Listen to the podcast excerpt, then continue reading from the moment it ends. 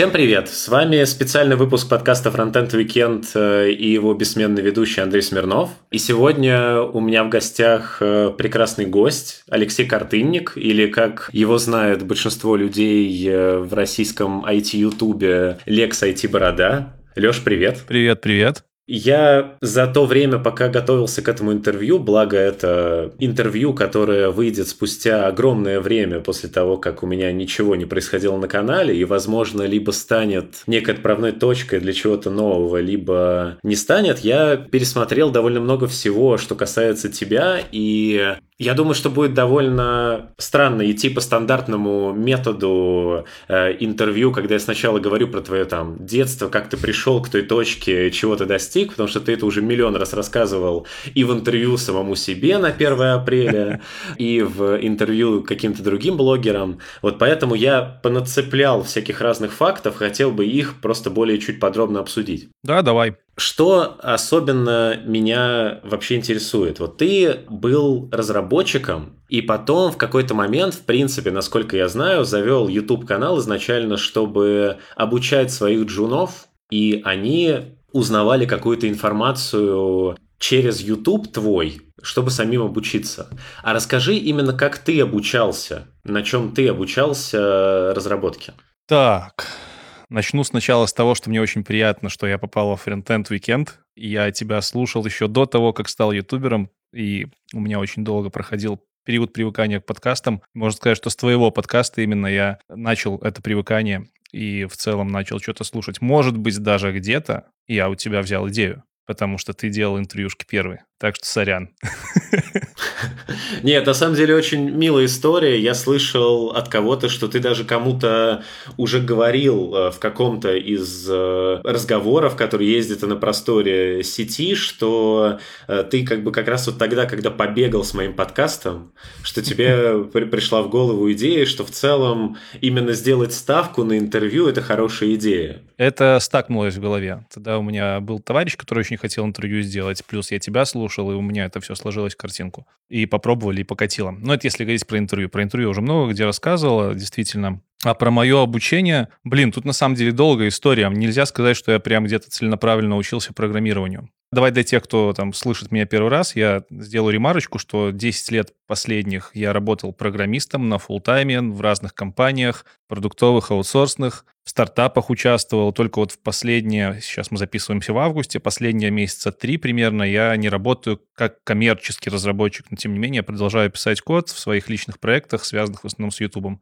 Кстати, это open source, можно даже глянуть и закидать меня какахами. Так вот, э, путь у меня был такой достаточно наверное, нетипично для современной молодежи. Мне тридцатник, я уже не молодежь. Начинал я с того, что пилил сайтики. Я вообще всем говорю, что, мол, я там 9-10 лет работаю программистом с конца 2011 года. Но в целом с айтишкой я познакомился в свои 14, вот недавно считал, в 15 лет. Это был 2018 год, конец 2018. У меня тогда два года как был компьютер. Я жил в деревне, небольшой деревне, недалеко от Минска, но тем не менее тогда это прям была деревня-деревня. И вообще это было, у меня был хутор, даже не деревня, я жил на окраине деревни, 13 домиков, делать особо нечего было, и был комп. Я не то чтобы задрот по игрушкам всегда был, мне было интересно в компах поразбираться, что там как делать. В какой-то момент пришло понимание, что все, в компе уже особо ничего интересного нет, винду переставлять можешь, а что дальше? А дальше диалаб, вот этот беспарольный интернет, первые сайты, там, год в этом интернете я провожу, потом в Беларуси появляется широкополосный интернет, в том числе он приходит сразу же во все деревни, и появляется быстрый доступ к интернету.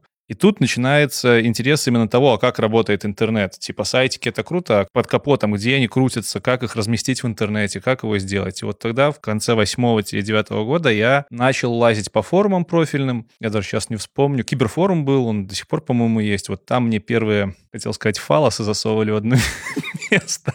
Короче, нормально на меня там накидывали, потому что тогда форумы были прям сверхтоксичными. Наверное, может, они сейчас такими остаются. Тем не менее, туда ты приходишь, пишешь, как сделать сайт, тебе там 5 человек посылает, один человек дает ссылочку, и ты идешь, смотришь. И с 2009 года и по 2000, получается, вот 11-12 я занимался тем, что просто писал сайты на HTML и CSS. Я очень быстро HTML и CSS изучил, потому что понял, что это вот именно те базовые технологии, на которых можно делать странички в интернете. И научился их развертывать на хостингах. Ну, мол, Пацан хочет сделать страничку. Что надо? Нужно сверстать, нужно выложить. Вот это я очень хорошо уже в 2008 году знал. С этими знаниями прожил до 2012, 11-12. Получается, 4 года я, в принципе, не программировал. То есть там не было какого-то языка программирования под капотом, да, я минимально пытался JavaScript где-то натянуть, какой-то, не знаю, счетчик поставить, работал с CMS-ками на PHP, пытался понять, как они работают, но это было условно такая проактивная работа. Тебе нужно какой-то модуль на форуме запилить. У меня там, допустим, был большой форум достаточно для Беларуси под управлением. Мне нужно было постоянно модули новые вставлять в этот форум, и я шел на другие форумы, и там были инструкции а заходишь в такой-то файл, в 21 строке меняешь такую-то буковку, так, так, такое-то слово ключевое, у тебя, получается, там все работает. Вот такое у меня было программирование три года, и мне не хотелось становиться программистом. То есть я видел, насколько сложно, не зная программирования, все эти CMS допиливать да настраивать. Мне казалось, что это программирование вообще какой-то нереальный мир для нереально умных людей. Потом я поступил в универ в 2009, по-моему. Да, в 2009 году поступил в универ на физический факультет, и там у нас была физика, было очень много физики, и параллельно с физикой два года было программирование. Но программирование было на таком уровне, условно, на физфаке давали программирование для того, чтобы ты мог написать себе прокачанный калькулятор в случае необходимости, когда ты дипломную, например, делаешь. Если там, не знаю, тебе нужно систему линейных уравнений посчитать аналитическими методами, фигачишь там какой-нибудь метод Рунгекута, э, и вот, вот все программирование. То есть нам по факту на первом курсе давали Паскаль, и на втором курсе давали Delphi. Это графическая оболочка для Паскаля. И тогда, когда я учился, мне тоже программирование казалось пипец сложным. Я вот везде говорю, что я на экзамен по программированию на первом курсе шел со шпорой. У меня на шпоре было написано, как вывести в Паскале в консольке двумерный массив. Это просто фор внутри фора с двумя итераторами. Мне было сложно понять, как это работает. Я прям на бумажку выписал, под клавиатуру засунул. И так продолжалось первый, второй, третий курс. Я с программированием вообще ничего не делал, ну, только, может, чуть-чуть там углублял знания в JavaScript на уровне на быдло кодить какой-нибудь, опять-таки, виджет. А потом к нам пришла компания одна и сказала, типа, будем набирать на физфаке будущих программистов. У нас на физфаке вообще людей, которые с программированием работали, было мало, и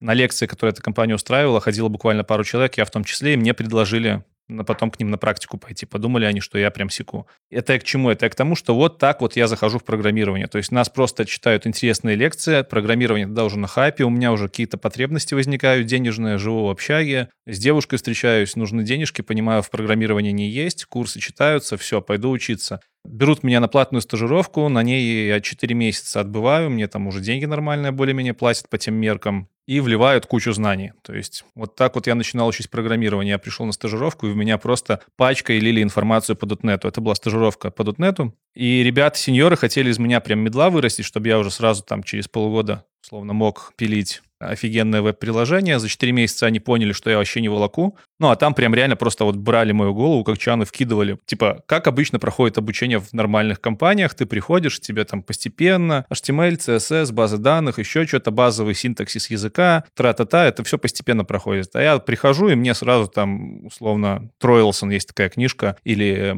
Рихтер по .NET книжка, которую там не все медлы понимают, мне ее дают в плечи и говорят, на, читай, ты же уже программирование прошел на первом курсе. Естественно, я за 4 месяца нифига не успел, нифига не выучил, и меня из компании погнали. Ну, как погнали? Сказали, что ты не успеваешь идти нашими темпами, которые мы запланировали, но мы тебе хороший отзыв оставим. То есть, как такового обучения все еще не было. Но были уже еще больше необходимости в бабках. Я пока поработал 4 месяца стажером, я уже себе и квартиру успел снять отдельную, и тут меня с работы выгоняют, мне нужно квартиру новую искать. И опять-таки, это к чему? Это к тому, что нету времени на учебу, но есть жесткая необходимость в бабках, именно в деньгах. Плюс программирование еще не начало нравиться, потому что в меня 4 месяца эту информацию пихали, оно мне даже стало больше не нравиться. Я думал, типа, какого хера я это вообще делаю? Отучился бы на физика-менеджера, и все, и все нормально было бы. Но жесткая необходимость в том, чтобы там квартиру продолжать оплачивать, заставила найти следующую работу. И вот следующая работа, она у меня была в роли джуна в небольшой продуктовой компании, и там на меня вешали совершенно маленькие задачки. Компания искала жуна, который будет там мелочь закрывать, которую типа сеньорам, медлам особо отдавать нет смысла. И там я проработал полтора года. И вот за эти полтора года, благодаря тому, что задачи были относительно простые, ну, поначалу они сложноватые были, но условно там через три месяца я уже задачки щелкал как орешки и понимал, что у меня есть на работе куча времени, в рамках которого я могу учиться.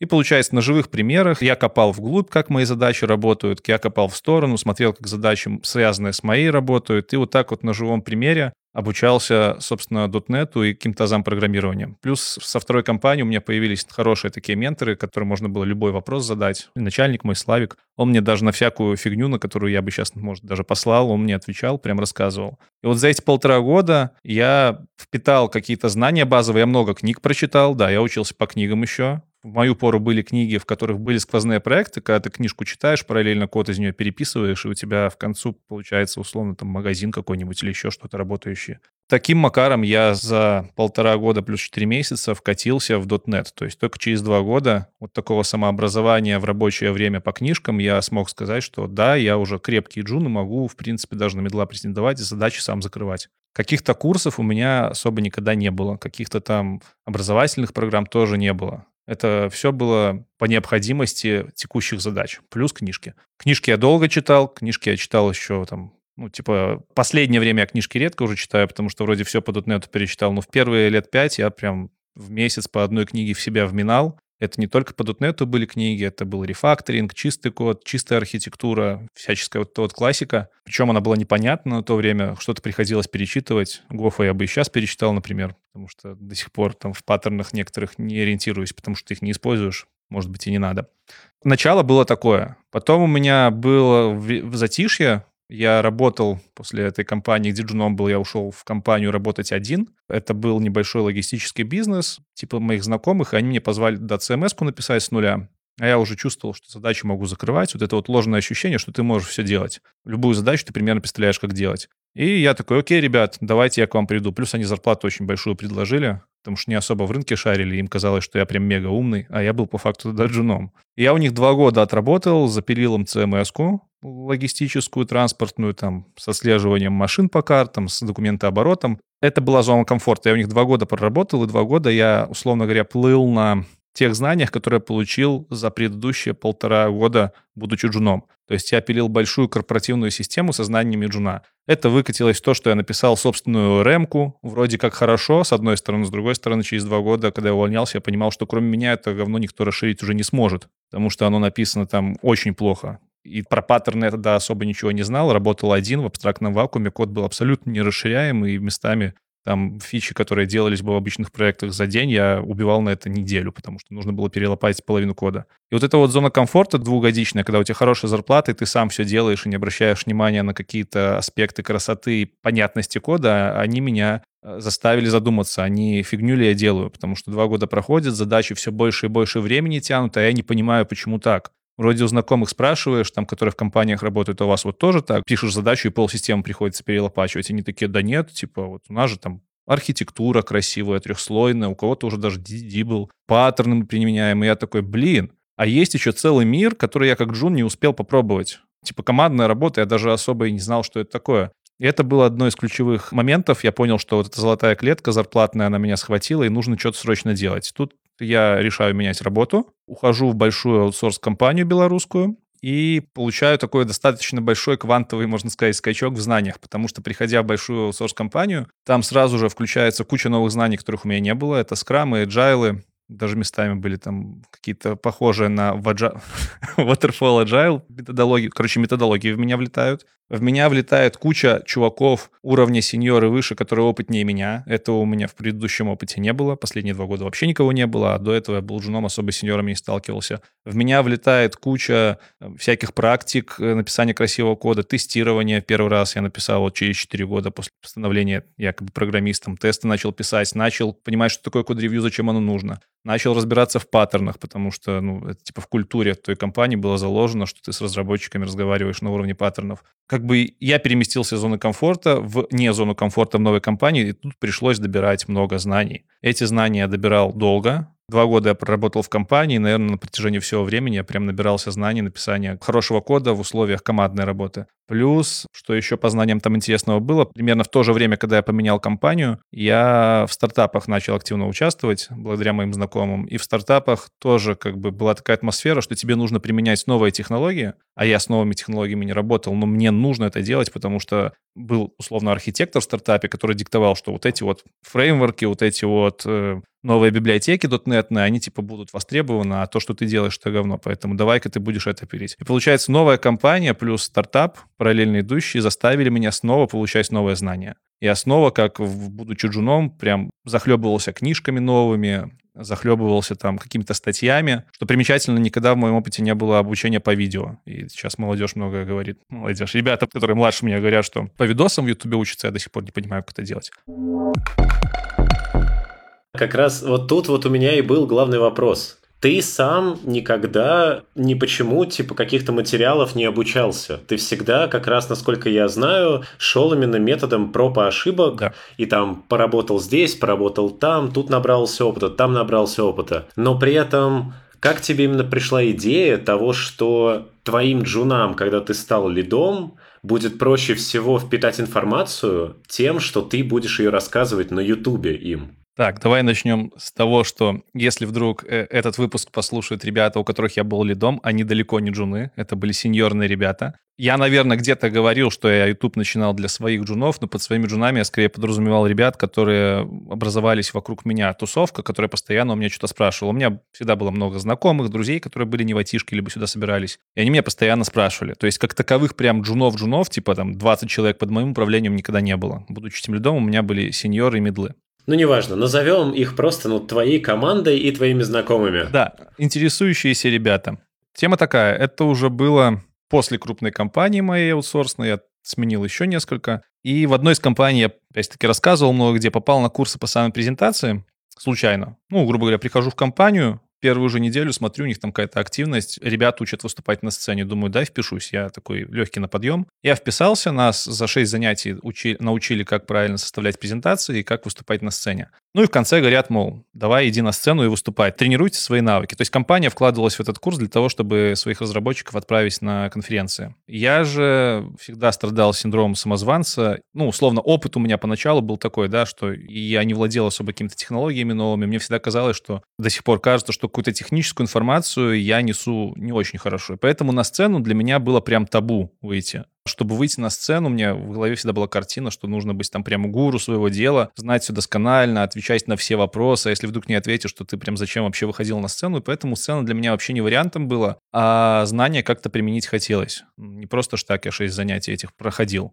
Тогда у меня триггернуло, что можно что-то на ютубе поделать. Почему триггернуло? Потому что еще параллельно с э, активностью по развитию ораторских навыков на этих курсах я так косвенно занимался помощью в выкладывании клипов на YouTube некоторым людям. И я, в принципе, тогда уже понимал, что YouTube несложно. То есть, когда ты не задумываешься, как YouTube работает, тебе кажется, что это прям сложно, этот контент делать, там, выкладывать. А я на то время уже понимал, что выложить ролик — это там не без обработки, без ничего, это 10 минут работы. И тут меня триггернуло, значит, боюсь на сцену, хочу потренировать навыки, YouTube просто, давай запишу что-то на YouTube. А вот что записывать, тут стал вопрос. И тоже решение быстро пришло, знакомые, которые задавали одни и те же вопросы, в основном не по программированию. По программированию как раз-таки все вопросы уже разжеваны. А вот вопросы около разработки, типа как вы работаете, там какие примеры подходов для хорошего кодирования используете, как команды работают, этим постоянно задалбливали. И часто очень разработчики, приходя в команду, особенно новички, они хорошо знают э, мат-часть, хорошо понимают синтаксис, хорошо знают, как писать код, но плохо понимают, как работают команды. В универах у нас, э, по крайней мере, тогда этому особо не учили. Надеюсь, сейчас уже учат. То есть они попадают со знаниями в команду, но у них уходит много времени на то, чтобы понять, как эта команда работает, куда задачи свои трекать. Там ну, такая обвяз, который им не рассказывают. И вот этим обвязом сильно задалбливали. Я подумал, почему бы нет? Почему бы не попробовать что-то снять на ютубчик, именно обучающее по базовым вещам.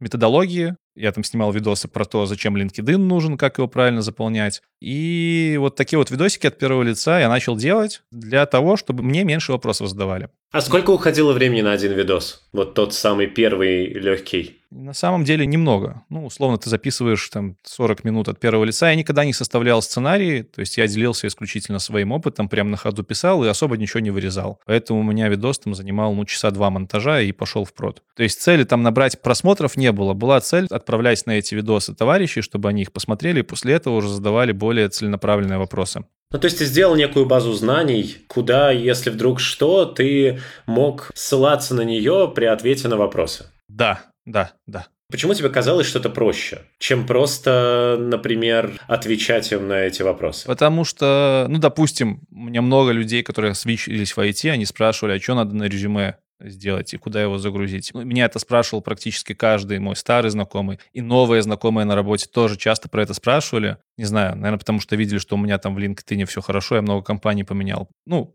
как бы это ни звучало, но надоело в какой-то момент отвечать на одни и те же вопросы. Сейчас я понимаю, что на одни и те же вопросы с ростом аудитории ты все равно будешь отвечать, но тогда мне было это непонятно, и мне хотелось какое-то единое место сделать, куда вот отправлять, чтобы не тратить свои силы и нервы. Я еще читал у тебя в интервью, э, ты сказал такую мысль, что тебе было сильно проще встать перед камерой, чем встать перед полным залом людей и выступать. Абсолютно верно. Мне не очень э, это, ну, близко, поэтому мне как раз хотелось бы понять, как вот ты вот это ощущаешь, почему оно у тебя так работает. Ну, смотри, я себя отношу к интровертам с той точки зрения, что я получаю удовольствие в тишине и уединении с книжкой, нежели в шумной компании. С этой точки зрения любая конференция — это сразу же стресс. Там очень много людей, с ними нужно общаться. Тоже есть такие люди, для которых общение — это прям что-то в ДНК зашито. То есть ты там смолток какой-то наводишь, про что-то говоришь. У меня это всегда было не так. Мне, чтобы с человеком заговорить, нужно подумать, что ему сказать, потом как-то проконструировать у себя в голове диалог, только после этого я к человеку подойду. Кстати, сломать вот эти стереотип помогла книжка «Никогда не ешь в одиночке», по-моему, так называлась. Там чувак точно с такими же взглядами, но он прям рассказывает, как он это систематизирует в файликах и, короче, выстраивает все общение через файлы. В общем, сложно общаться с больш... вообще с людьми для меня всегда было. Плюс страшно выходить на сцену, потому что это реал-тайм с большой аудиторией, которая может в любой момент задать тебе вопрос, на который ты можешь не ответить. А я, опять-таки, никогда себя не причислял к сильным технарям, и мне было страшно не ответить, чтобы мне не сказали, что вот ты там работаешь 5 лет, но ты нифига не тянешь на 5 лет. Мне всегда было вот от этого стрёмно. Ну смотри, это же по сути на самом деле почти то же самое. То есть они же не могут прервать твое выступление, встать и начать кричать тебе «ты не шаришь, уходи со сцены». Как правило, ты как бы выступил, что равно ты там записал ролик, затем перешли там к секции вопросов, что означает, ну, грубо говоря, ты выложил ролик, а дальше тебе появляются какие-то комментарии, то есть равно вопросы из зала. Просто вот как по мне, это примерно одинаковые вещи. Смотри, на конференции тебе по-любому придется отвечать на вопросы. Будет по-любому секция вопросов, а если ее не будет, то ты по-любому спустишься со сцены, и тот, кто хочет задать тебе вопрос, подойдет и его задаст. Это не зависит от тебя ты не контролируешь ситуацию. На Ютубе ты ролик выложил, и можешь через два месяца зайти посмотреть, что там написали а можешь вообще не смотреть. А можешь там параноидально отвечать на все комментарии и нас накидывать маску, да. Я стараюсь этого не делать, но когда ты пишешь комментарий, отвечаешь на него, ты успеваешь над ним подумать. А в реал-тайме подумать часто не успевается в голове, и ты говоришь что-то, за что тебе может быть потом некомфортно, стыдно и все такое. Поэтому на Ютубе это проще. Это отложенное общение, и это общение взвешенное, обдуманное. Ну, другой уровень вот этого асинхронщины, так скажем. Да. Плюс, когда ты записываешься, опять-таки, ты, когда видишь много людей, все равно, ну, допустим, у меня блог какой-то включается, все на тебя смотрят, все от тебя чего-то ждут, там, у тебя нету права на то, чтобы перезаписать что-то, а перед камерой у тебя просто камера, и ты понимаешь, что, ну, скажешь какую-нибудь херню, потом просто вырежешь, и все. И у тебя поток мыслей, он как-то, у меня, по крайней мере, он глаже идет. То есть, если ты запнулся, ты такой, а, пофиг, вырежу, и идешь дальше, и не паришься. Были ли какие-то блоки, с которыми, ну или проблемы банальные, с которыми ты именно сталкивался по ходу своей вот YouTube-карьеры, если ее можно так назвать? Были ли моменты, когда ты хотел это все бросить или что как-то перепрофилироваться? Нет, ничего такого не было. YouTube у меня всегда параллельно работе шел, занимал примерно столько же времени, но нужно понимать, я в принципе по жизни человек, который... Меня за это хейтят родственники, родные часто, которые всегда забивают свободное время чем-то и это что-то должно приносить какой-то профит не мне обязательно, а вообще кому-то. То есть там до Ютуба у меня я целый год вел на то время крупнейшее сообщество в телеге, каждый день сидел по несколько часов и искал новости айтишки Беларуси и выкладывал. Еще до этого в стартапах участвовал. То есть для меня, скажем, наличие свободного времени — это значит, что я что-то где-то не дорабатываю, надо еще что-то придумать, чтобы это время забить. Тут, кстати, страдает иногда личная жизнь, потому что личная жизнь как-то... Иногда приоритеты путаются. Поэтому вроде как проблем не было. Мне всегда нравилось и нравится то, чем я занимаюсь Ютубом, но это иногда конфликтует с личным временем. Да, до сих пор конфликтует. Но сейчас я стараюсь уже как-то это дело менеджить. Самая большая проблема — это конфликт времени. Наверное. А так нет, ничего особо не было. Все плавно шло. Вот у меня, если посмотреть на рост э, показателей на канале, на каком-нибудь Social Blade, вот ровненькая прямая. Иногда смотришь на каких-нибудь ютуберов, у них там скачок, падение, скачок, скачок. Вот я даже иногда им завидую, потому что у меня вот такая вот прям прямая-прямая, там почти линейная зависимость. То есть с точки зрения развития канала никаких каких-то всплесков ничего не было. С точки зрения того, что я тут делаю, тоже никаких конфликтов не было. Канал всегда занимал много времени, и я на это, в принципе, изначально коммитился и понимал, что так оно и будет, и сейчас оно так и есть. Был момент, когда начали приходить первые рекламодатели, там, через полтора года, да, я осознал, что это превращается в что-то типа СМИ. Это сколько было тысяч подписчиков? Это было, вот не помню, то ли 10, то ли 50, там, небольшая разница была между этими показателями. И тогда было сложновато, потому что ты такой не понимал, типа, а зачем это? Ну, зачем, зачем рекламу делать? Для кого это вообще надо? Типа, а первую рекламу я вообще бесплатно делал по приколу, а вот когда за второй пришли, я такой думаю, блин, ну по приколу я уже не буду делать, потому что она долго делается, эта реклама, ну завалю какой-то ценник. Короче, Ведение канала, оно похоже в чем-то на программирование. Оно абсолютно разное, но похоже, потому что и там, и там ты создаешь что-то. Тут ты создаешь видеоконтент, тут ты создаешь контент программный. А когда к тебе приходят рекламодатели, тебе приходится уже думать немножко как бизнесмен. Тебе нужно считать какие-то косты, тебе нужно как-то формировать эту цену. И вот это прям то, чем мне особо никогда не хотелось заниматься. И вот там был, да, там был какой-то такой поначалу депресняк. Тогда еще и рынка не было, вообще никакого. У нас никто особо ничего не продавал, у нас, в принципе, даже сообщества какого-то особого не было, э, чтобы можно было пообщаться про то, кто за что что продает. И вот пока цены не устаканились на какие-то рекламные интеграции, было прям тяженько. Прям тяженько. Иногда были какие-то сделки с совестью, иногда тебе казалось, что ну, вообще нахер это нужно. Типа пилил контент бесплатно, буду дальше пилить. Наверное, вот этот момент был тяжелый, когда ты понял, что, ну да, это СМИ, это площадка, и к тебе по-любому будут приходить, и в какой-то момент даже, может быть, это станет твоим основным делом, как это у меня сейчас. Там было сложно. Но не было такого, чтобы я такой, все, заканчиваю. То есть ты как будто бы стал из разработчика контента, тем лидом контента. Ну, типа того, да, только у тебя в команде один человек.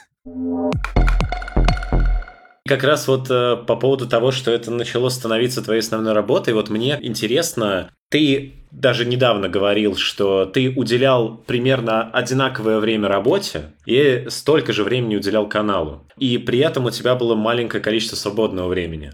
Каким образом вообще вот взять и сбалансировать это и не потерять при этом ни одну вот из этих точек опоры, при том, что, насколько я понимаю, ну, очевидно, там ты, даже если не работал 16 часов в день, что, наверное, так, я надеюсь. Но ты наверняка там по 12 часов в день работал стабильно, с учетом и канала, и основной работы. Да, канал тянул, я примерно прикидывал, канал тянул и тянет столько же, сколько основная работа. Это не так, что ты 8 часов после работы сидишь над каналом, работаешь, но условно ты там на выходных что-то пилишь, ты иногда берешь отпуск для того, чтобы куда-то съездить, что-то подснять, и примерно то на то и выходило. Там 160 часов работы, ну, 120-140 часов работы над контентом для канала.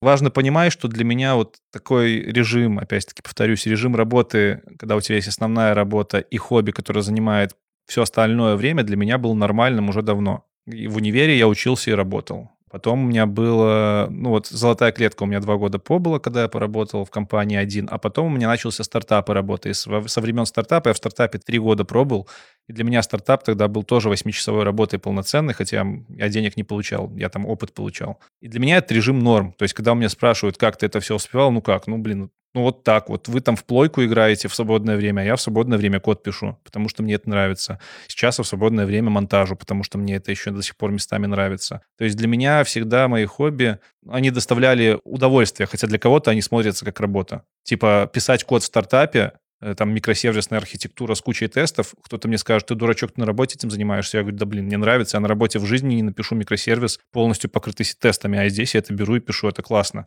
Поэтому у меня никогда не возникало вопрос, типа, как я успевал. Ну вот, занимал свое время, которое мог бы потратить на книжки. Ну да, вот жалею о том, что книги мало стал читать. Я прям сильно люблю художку. Сейчас я художку только в отпуске читаю. А так, ну, свободное время занимаю тем, что мне нравится. Мне нравится то, чем я занимаюсь. Поэтому я не ощущаю проблем. Не является ли это частично лукавством с учетом того, что ты говорил, например, что монтаж для тебя это рутина? Да, поэтому я сказал, что до сих пор частично нравится. Что в монтаже тебе нравится? Что в монтаже мне нравится? Мне нравится переслушивать людей. То есть сам процесс монтажа — это рутина. на канале IT Борода последнее время выходят, вып... ну, у меня на канале цель выпустить выпуски про все языки программирования, про все профессии. Вот такая глобальная цель есть. Плюс подсветить каких-то интересных людей. Естественно, тем про языки программирования и про технологии их больше, чем людей, которые у нас прям очень известны. В айтишке у нас мало известных людей.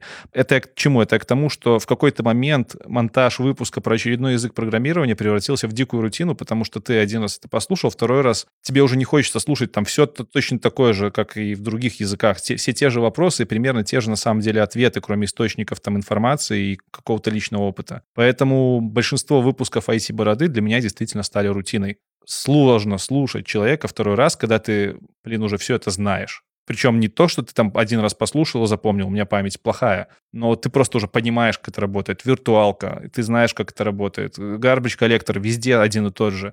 Типа синтаксис почти везде один и тот же. И все это превращается в... Тебе просто неинтересно слушать повторно человека. Не потому, что он неинтересный, а потому что это уже все знаешь. В то же время у меня есть какие-то новые проекты, например, канал на околонаучные темы «Темный лес». И там я сколько, три выпуска снял, один выложил, и вот буквально недавно второй выпуск монтажил, и я охренел от того, что я три часа отмонтировал, и прям даже не заметил, потому что мне было интересно слушать еще раз человека. Мы там разговаривали про запуски спутников. У меня плохая память, и я второй раз слушал как первый, потому что для меня это абсолютно новый опыт. Я его один раз только усвоил, когда вот поговорил с человеком, забыл успешно, выпуск снимали давно, и сейчас вот монтажил, и мне прям нравилось. То есть процесс монтажа, он типа он рутинный, потому что ты там нажимаешь 5 кнопок, и все. И если ты смотришь параллельно этому неинтересный контент, тебе нужно просто, блин, нажимать эти кнопки там 2 часа. А когда тебе контент еще и нравится, то ты на самом не замечаешь, как ты эти кнопки нажимаешь. Поэтому какие-то выпуски мне до сих пор интересно монтажить, я сам монтажу. Э, какие-то выпуски я вот последние два месяца отдаю человеку, монтажеру нанял, и он мне помогает с этим. Ты предвосхитил сразу два моих вопроса. Давай быстренько их э, я подразверну. Во-первых, правильно ли я понимаю, у меня был вопрос про темный лес как раз, потому что ты его запустил, там э, было одно интервью и там три вступительных видео. Он не умер. У тебя есть какой-то план по развитию этого канала? Плана нет, но он точно не умер. У меня были изначально знаешь, как бывает, когда ты новый проект запускаешь, у тебя ты там на драйве прям тебе кажется, ща попрет, а потом ты упираешься в то, что, блин, это же время еще требует, а ты на самом деле не рассчитал. Поэтому мне поначалу казалось, что я буду там выпускать один выпуск в месяц, Потом я понял, что я не смогу делать один выпуск в месяц, потому что я один работаю на бороде. И мне нужно, чтобы один выпуск в месяц там делать, расширять команду здесь и, короче, что-то, ну, высвобождать время. Поэтому, да, там контент-плана как такового нету. То есть у меня есть какое-то количество снятых выпусков, я их когда-то выпущу, у меня нет плана на монетизацию канала или еще что-то, я этим каналом закрываю собственное желание привнести что-то от мира около научного в массы, популяризовать немножко науку. Там пока что все, ну, не то чтобы там классно, люди отписываются, когда долго контента нету, но вот следующий выпуск, я думаю, выйдет там в ближайшее время, он офигительный. Я от выпуска, когда монтажил, я понял, что ради этого выпуска я вообще что-то на ютубе делал, вот прям. И ради этого ощущения я прям офигеваю. Ну, типа, да, даже если там не раз в полгода будет выходить контент, но если он будет такой, я готов его раз в полгода делать. Поэтому канал будет жить, это в основном разговоры с людьми, которые мне просто интересны и которые как-то связаны с наукой. У меня таких много осталось после универа. С учетом как раз того, что ты говоришь, что ты полностью занимаешься бородой, и, э, например, на условный темный лес у тебя а, остается не то чтобы много времени. Да. Насколько я э, прочекал, у тебя настолько плотный график съемок и наперед этот график, что у тебя чуть ли там выпуски не распланированы на бороде уже до ноября месяца. До нового, до января. Отсняты до января, распланированы до марта, наверное. Не спешишь ли ты с планированием бороды? И нет ли у тебя в какой-то момент э, ощущения, что ну что-то я с бородой погнал куда-то совсем далеко, мог бы, например, взять и побольше, например, на темный лес снять? Или там, не знаю, заняться еще чем-нибудь? Ну, смотри, тут нужно понимать, что сейчас борода — это мой основной источник финансов на самом деле. И я не могу относиться к бороде с прежней э, вольготностью, как я это делал, например, два года назад. Не, ну одно дело это вольготность, другое дело, когда у тебя на полгода вперед есть контент. Да, несколько факторов на это влияет. Во-первых, рекламодатели. Рынок рекламы таков, что рекламодатели либо прибегают и хотят встроиться в интеграцию уже завтра, либо они хотят планировать далеко на будущее. Плюс часто они хотят понимать, в какой выпуск ты будешь их встраивать. С этой точки зрения удобно иметь отснятых выпусков на месяца три вперед, чтобы предлагать что-то. Во-вторых, э, есть люди, ну, я живу в Минске, в Беларуси, и здесь сосредоточено теперь так вообще мало айтишников, которые представляют прям очень сильный интерес. В основном все ребята сейчас сидят либо в России, либо в Украине, некоторые в Европе. И для того, чтобы мне сделать интересный выпуск, который мне хотелось бы выпустить, мне нужно куда-то выехать. Выехать сейчас сложно. И, например, выезжая в Москву, я там планирую сразу несколько интервью, некоторые из которых могут выйти на Новый год, просто потому что я с тем человеком до Нового года встретиться точно не смогу. Поэтому я снимаю выпуск новогодний, вот я его снял три месяца назад. А там все прям с огонечками уже, там прям новогодний-новогодний. Нет, нет, нет, нет. Ну, выпуски не подвязаны ко времени, на самом деле. В выпусках ты редко говоришь про что-то, что прям сильно зависит от времени. Бывает такое, что выпуск... Ну, у меня еще не было, но я побаиваюсь, что в какой-то момент может статься так, что я, допустим, выпустил выпуск какой-то, про какую-то технологию, а когда он вышел, то технология уже там ушла, канула в лету. Так, такого пока не было. Еще на это все триггернула ситуация с короной и с политикой в стране, потому что там, условно, после 9 августа было жуткое непонимание, а что, как вообще дальше делать, можно ли будет куда-то выезжать, и если до там августа прошлого года у меня было наснято 2-3 выпуска на будущее, то после августа у меня в голове э, сдвиг совершился, и я для типа собственной безопасности теперь наснимаю выпуски на несколько месяцев вперед, чтобы если вдруг там границы закроются, у меня было какое-то время для того, чтобы успешно жить и там решать какие-то свои вопросы, а выпуски, чтобы выходили в прежнем темпе. Плюс это удобно. На самом деле это удобнее. Было время, когда я снимал выпуск, выкладывал через две недели, потом снова снимал и выкладывал. Сейчас я снимаю выпуски пачками, и потом условно 2-3 месяца монтажу. Не выезжаю никуда, ни с какими вопросами не запариваюсь. Это прям удобно. Тебе не приходится постоянно переключаться из контекста в контекст. Там составление вопросов, назначение встреч, какие-то вопросы по съемкам, аренда оборудования иногда. Ты четко один месяц отвел на съемки, потом 2-3 месяца монтажишь, и это удобно. Возвращаясь к основной э, конве э, того, что я хотел обсудить. Ты сам сказал, что с учетом того, что у тебя так надолго идут выпуски вперед, то при этом есть возможность того, что что-то станет неактуальным. Но, насколько я понимаю, ты все еще ставишь на то, что у тебя выпуски, они вокруг какой-то темы, и под нее находится гость, нежели находится гость, и просто вокруг гостя, а там уже что-то может стать неактуальным. Да, я всегда стараюсь тему находить вокруг гостя, а не наоборот. Вот, смотри, здесь у меня был такой вопрос. Как ты думаешь, почему именно твой канал смог выстрелить? Потому что, на мой взгляд, именно вот эта вот фишка, что в основном все люди, которые писали интервьюшки, они писали, отталкиваясь от тех, у кого они брали интервью. А это, как правило, ноунеймы, если брать их на большую аудиторию то у тебя именно ты берешь какую-то тему, э, называешь выпуск там все про JavaScript, и такая тема, она сильно более релевантна при поиске, нежели искать какого-то конкретного классного сеньор фронтенд разработчика. Так, сначала будет, наверное, мысль не совсем приятная, но мне кажется, если бы ты начал делать на Ютубе свое дело, то мы бы тебя уже не догнали. Потому что с точки зрения того контента, который выходил на Frontend Spot е, прям это, ну, у нас одно и то же. Но ты делал все-таки упор на людей. Только у меня не Frontend Spot называлось, но даже это уже не важно. Ой, господи, Frontend Spot, Frontend Weekend, я извиняюсь, я просто в майке Frontend Spot а сижу, это белорусское сообщество. На Frontend Weekend е. Тут э, очень важно, что, ну, что я начал первый на самом деле делать это на постоянке. То есть до меня наверняка делали интервью ребята, но это не было основной миссией канала. Найди мне хоть одного ютубера, даже сегодня, который будет тратить на свой канал в одно лицо 8 часов в день. Ну окей, 6. Ты такого не найдешь.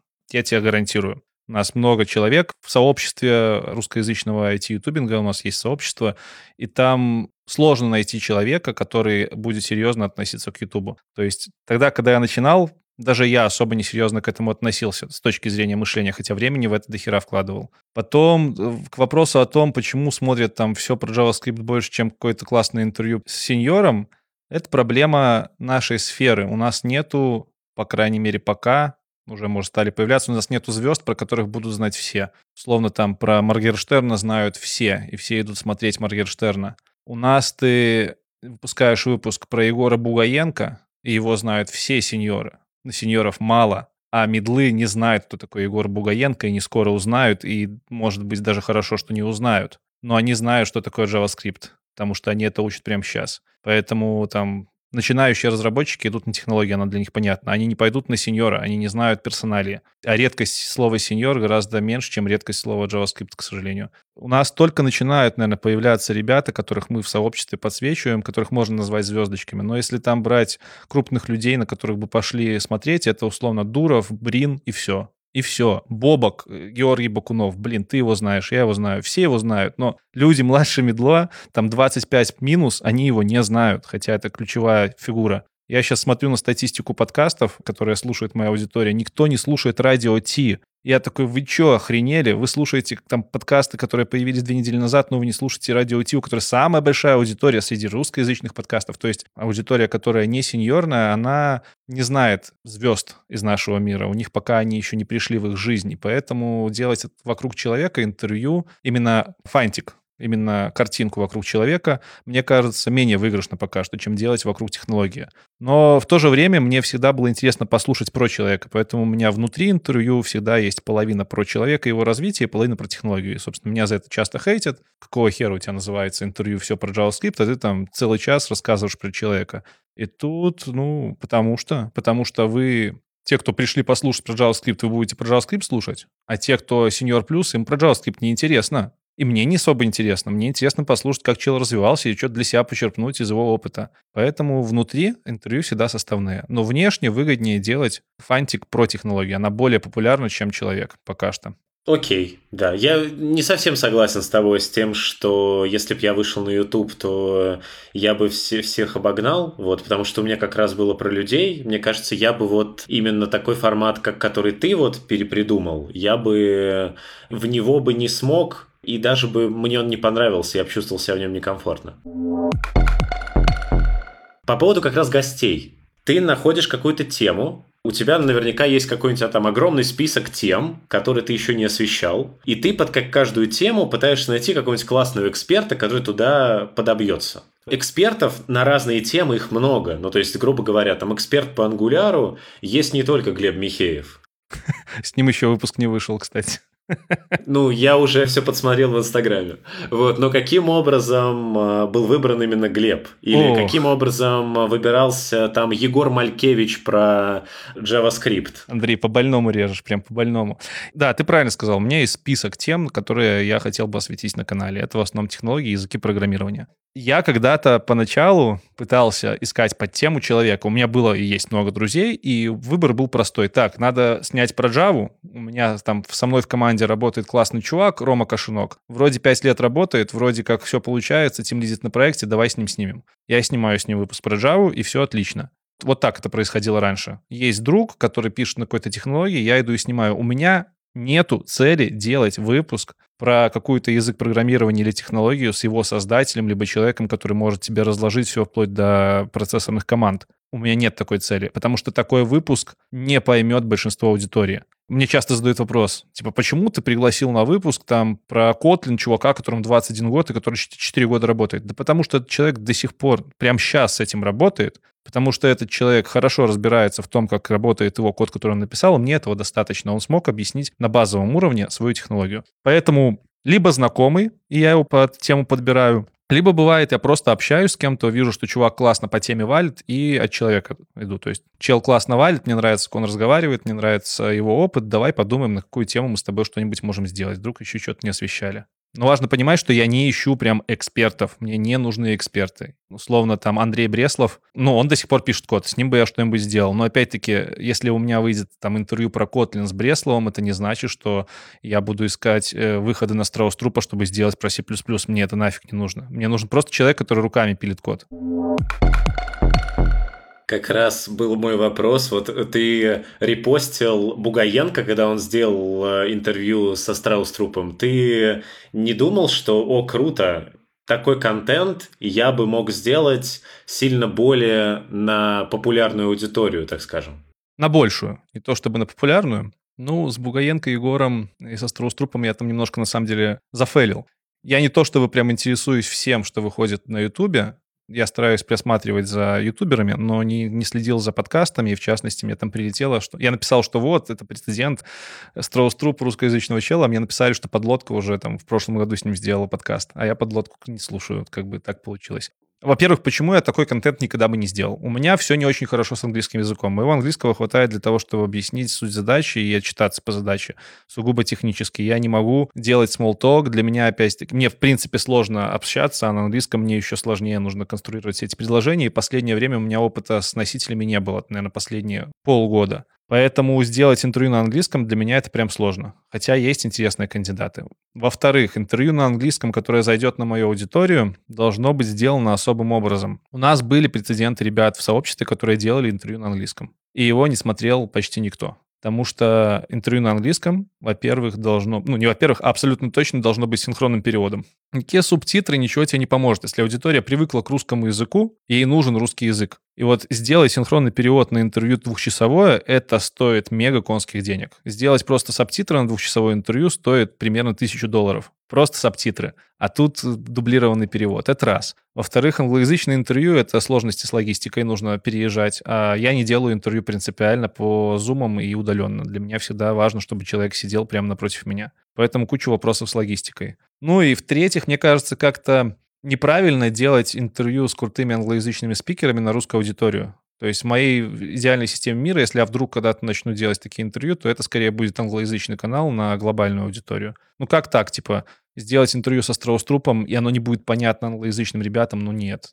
Ну, они его лучше знают, они его больше ждут, чем наши. Поэтому навряд ли я бы такое сделал. Плюс Егор, как инженер, я все-таки считаю, что он гораздо более мощный, чем я, это прям факт. А Бьорн, он все-таки такой идол в плане инженерии. Мне, кстати, иногда страшно звать людей, которые мощные инженеры, потому что страшновато, что я не вытащу их уровень. То есть мне же как интервьюеру нужно под человека подстраиваться. И, условно, если я там понимаю все, что происходит в интервью, это классно. Если я понимаю половину, но все еще понимаю, в какую сторону мы двигаемся, тоже классно. Но если там придет Страуструп и начнет рассказывать про внутренности реализации C++, я там буду плавать, и для меня это будет сложно. А с ним бы я именно делал вот прям хардкор. Мне бы хотелось прям раскрыть то, как он там это руками делал. Поэтому нет, такой контент сложноват, сложноват. Я все-таки пока по русским ребятам.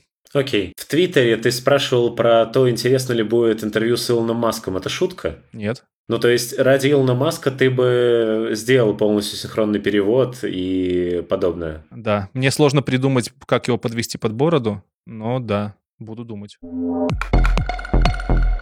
И второй вопрос, который касается гостей. Наверняка у тебя была ситуация такая, что вот есть какой-нибудь прям очень крутой чувак, хочется с ним сделать выпуск, но при этом то на ту тему, которой он владеет, уже был выпуск с кем-то другим. Да. Как ты обычно такие ситуации решаешь? Андрей Бреслов еще не знает, что я за ним слежу.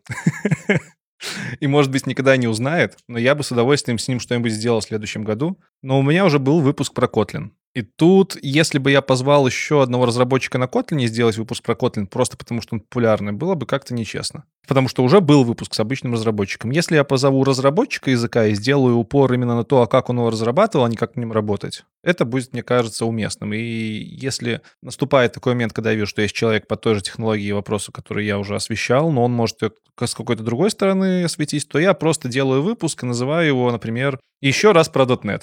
И все. Но вот больше двух раз уже будет сложновато у себя с совестью как-то совладать. Ну, то есть это некий трейд всегда с собой и с аудиторией. Ну, ты пытаешься, да, ты пытаешься понять, как сделать не такой же контент. Плюс тебе тут очень еще важно сделать этот контент так, чтобы он не заэффектил предыдущего гостя. Потому что предыдущий гость может расстроиться условно. Ну, ты с ним снял выпуск, потом выпускаешь еще раз выпуск про ту же технологию, и он может подумать, что, наверное, с ним что-то не так было. И тут нужно уже думать над структурой, над тем, про что ты расскажешь, чтобы там не было прям стопроцентного пересечения. Допустим, вот про .NET я делал выпуск с Катей, прекрасной девушкой тем лидом. Она рассказывала в основном про разработку под мобилки и под э, десктоп, а в шуточном интервью с самим собой, которое вышло по формату как настоящее, я больше рассказывал про веб. И, в принципе, там никаких конфликтов интереса не было, потому что под первым видосом ребят прям просили, что как-то про веб маловато, надо еще, еще, еще осветить, и я такой, окей, давайте, освещу. То есть тут нет проблем. Как ты снимал интервью с собой, раз уж мы дважды уже этого коснулись? Я правильно понимаю, что ты полностью снял сначала да. э, себя как э, интервьюера, а потом как гостя? Да, это сложно. И просто слепил. Да, 9 часов на это ушло. Это, кстати, для одного человека в кадре это много. Обычно один человек в кадре со сборами-разборами занимает часа 4. Ну, там, если 2 часа интервью, то 2,5 часа на сбор-разборы. Там ушло 9 или 10. Тут в чем фишка? Мне нужно было прописать просто-напросто э, полностью, дословно практически, сценарий ведущего, а это на самом деле несложно, потому что ведущий, если не особо включен в интервью, он только задает вопросы. Поэтому я прописал все вопросы, которые буду себе задавать, и где-то вставил такие реплики, там, где я посмеиваюсь, улыбаюсь или, может, дополнительный вопрос задаю. Записал это все. Сели мы с девушкой, сели. Девушка сидела напротив меня, имитировала меня, чтобы я примерно в глаза ее смотрел. Потому что если бы там не было человека, я промахнулся мимо глаз и смотрелось бы не очень. Я записал вопросы, э, потом мы с девушкой поменялись местами. Она сидела с ноутом и просто запускала аудиодорожку с вопросами. А, еще у меня в ухе, которого не видно на крупном плане, был наушник. И у нее был наушник. Она запускала вопрос, я слышал вопрос, а я еще между вопросами большие делал молчание, чтобы девушка знала, где паузу нажать. То есть она записывала вопрос, нажимала на паузу, а я в онлайне на этот вопрос отвечал. Плюс она знала, она видела, как я записываю вопрос, она знала, где будут какие-то реплики, наводящие вопросы, она тоже нажимала play. И как бы для меня, как для интервьюируемого человека, это было практически обычное интервью. Девушка просто нажимала вопросы, запускала, я на них живо отвечал, иногда где-то ведущему подыгрывал, то есть самому себе.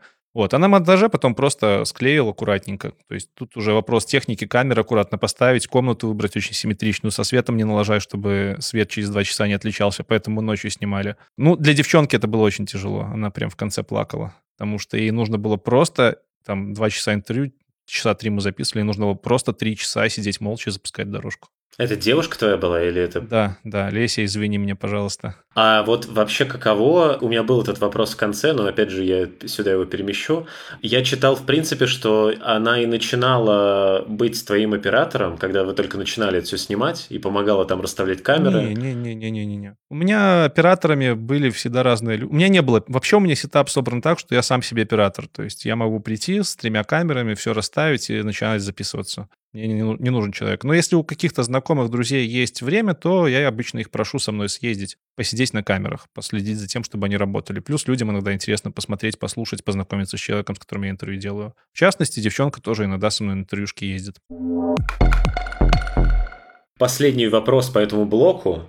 Вообще, у тебя есть какие-то долгоидущие планы на канал? Не, нету. Нету.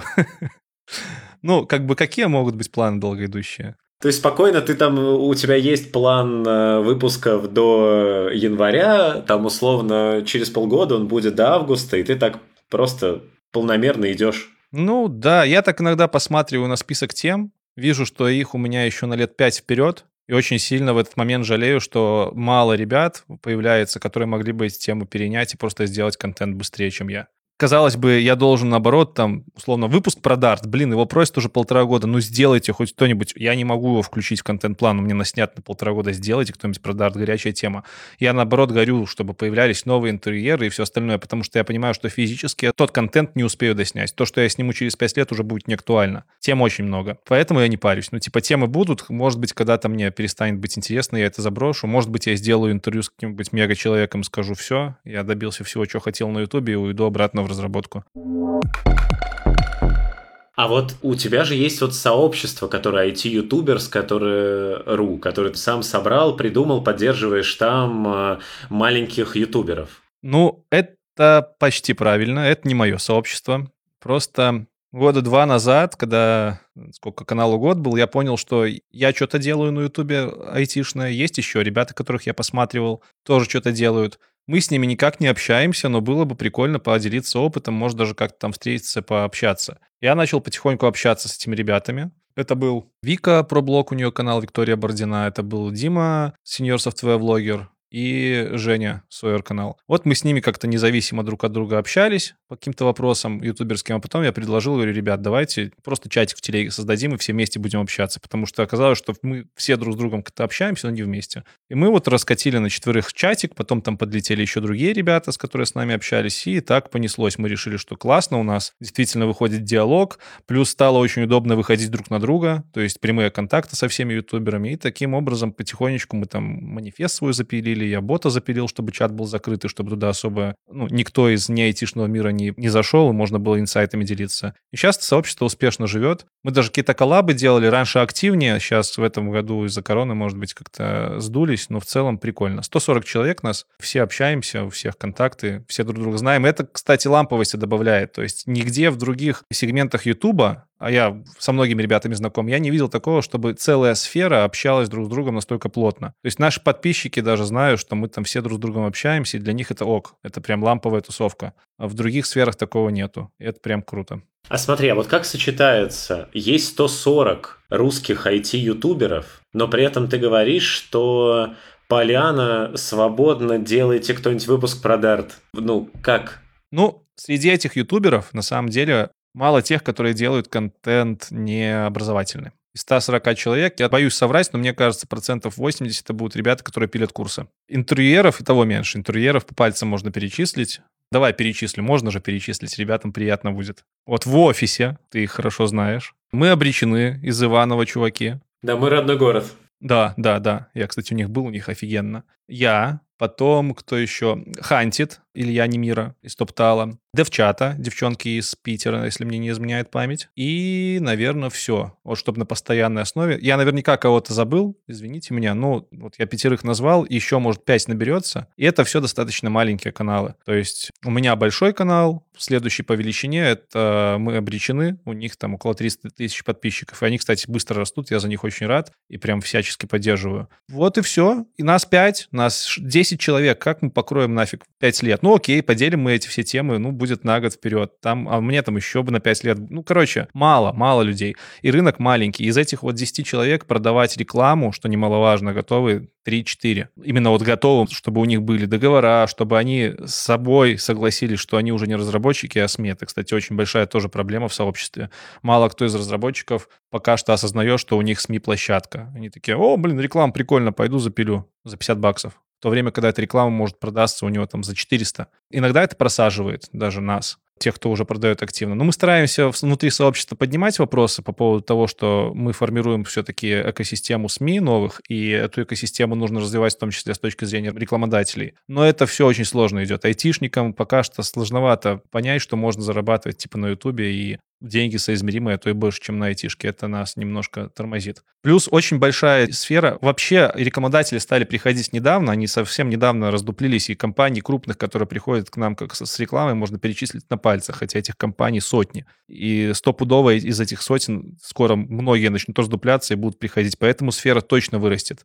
Мало кто делает развлекательный контент для айтишников, тоже очень большая тема. Я вот свой контент плюс-минус к этому отношу. То есть мой контент могут посмотреть ребята, которые уже давно там программируют, и им интересно посмотреть историю человека. Но все равно у меня есть часть образовательная. Допустим, мы обречены. По-моему, это вот идеал того, как можно сейчас делать контент развлекательный для айтишников. То есть, чтобы ты, приходя домой, смотрел не ЧБД, а смотрел что-то со знакомыми тебе чуваками, но веселое и не напряжное. Такого пока мало, и я вот все жду, когда что-то будет появляться. Кстати, вот в офисе недавно выпуск вышел «Зашкварные истории». Я успел одну твою историю только послушать. Относительно нашего таймлайна он вышел 30 минут назад. Да.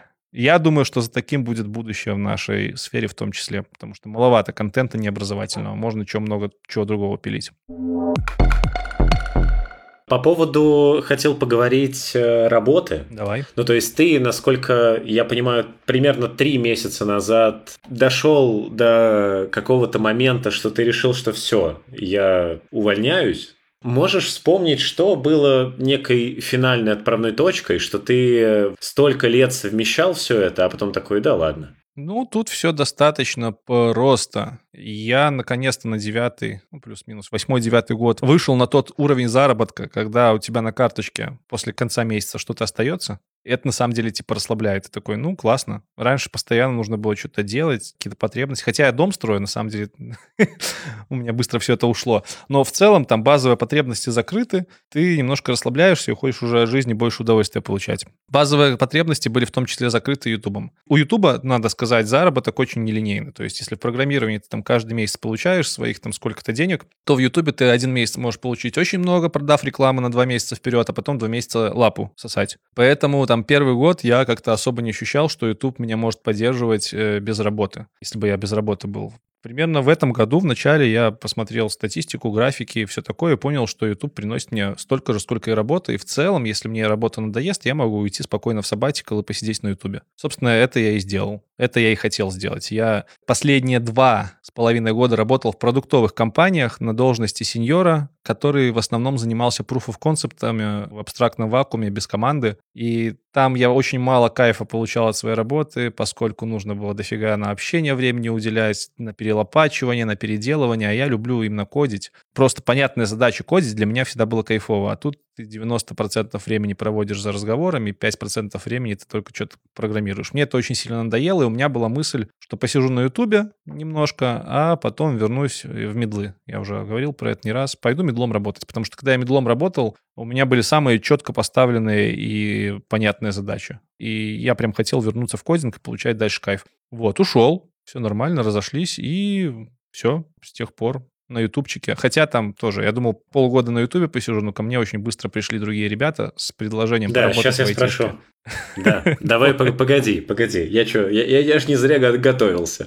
Вот ты уже второй раз говоришь э, фразу, по крайней мере, я, я ее слышу, что ты вышел на доход соразмерный э, разработчика и ютубера. Да. Можем назвать какие-то ориентировочные цифры? Это типа 4 тысячи долларов, больше, меньше? Давай прикинем. Это от 1 тысячи долларов в месяц стабильно. То есть это монетизация Ютуба, которая приносит стабильно там от тысячи и выше, в зависимости от сезона. Пока что ниже тысячи последний год не падало. А сколько у тебя рекламы в одном выпуске? Одна. Не заплаченная, я имею в виду именно ютубная. Раз в 20-30 минут примерно. Это, кстати, мало. Обычно ребята там пихают раз в 8.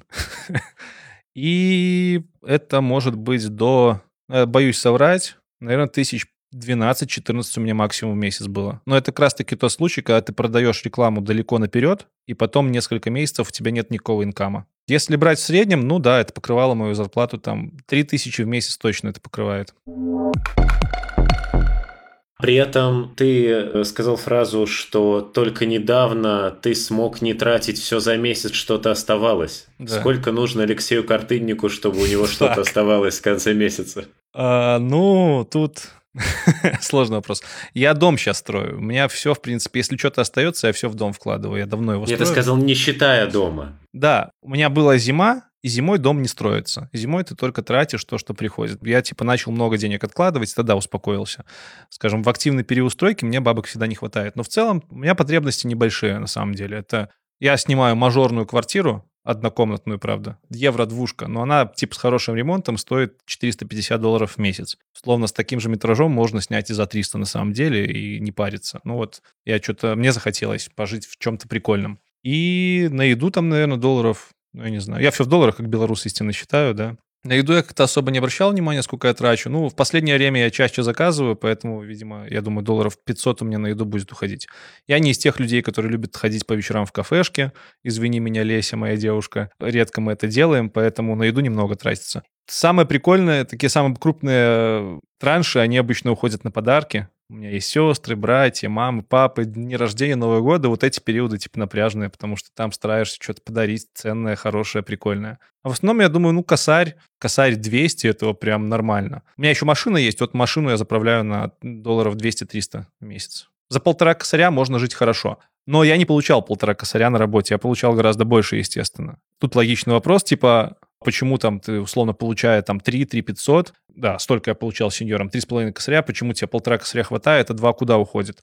Тут ну, надо сразу включать там затраты на, например, интервьюшки. Аренда оборудования иногда это бывает, перелеты, все такое. Сюда включаешь подарки, сюда включаешь какие-то отпуска, которые тебе тоже неожиданно на голову сваливаются, хотя у меня отпуска давно на самом деле не было. Сюда включаешь какие-то оборудование постоянно ты новое покупаешь. Ну, короче, какая-то такая вот рутина есть, которая, в принципе, забирает еще несколько косарей в месяц всегда забирала. Ну, вот в последний год она перестала забирать. То есть на карточке реально что-то оставаться стало. Для меня это было так, типа, раньше я у друзей должал иногда в конце месяца, а тут смотрю, друзья у меня одолжают, и вроде как нормально им отдаю, и не парюсь, что они мне там что-то вернут. Вот. Прикольно. А ты все еще а, арендуешь камеры и это все? Ты все еще не приобрел свои? Не-не-не, ну да, это тоже одна большая трата. У меня уже все свое. А, арендую я, когда выезжаю в другую страну, потому что все с собой вести невозможно, это прям очень много всего. Обычно световое оборудование я на месте арендую.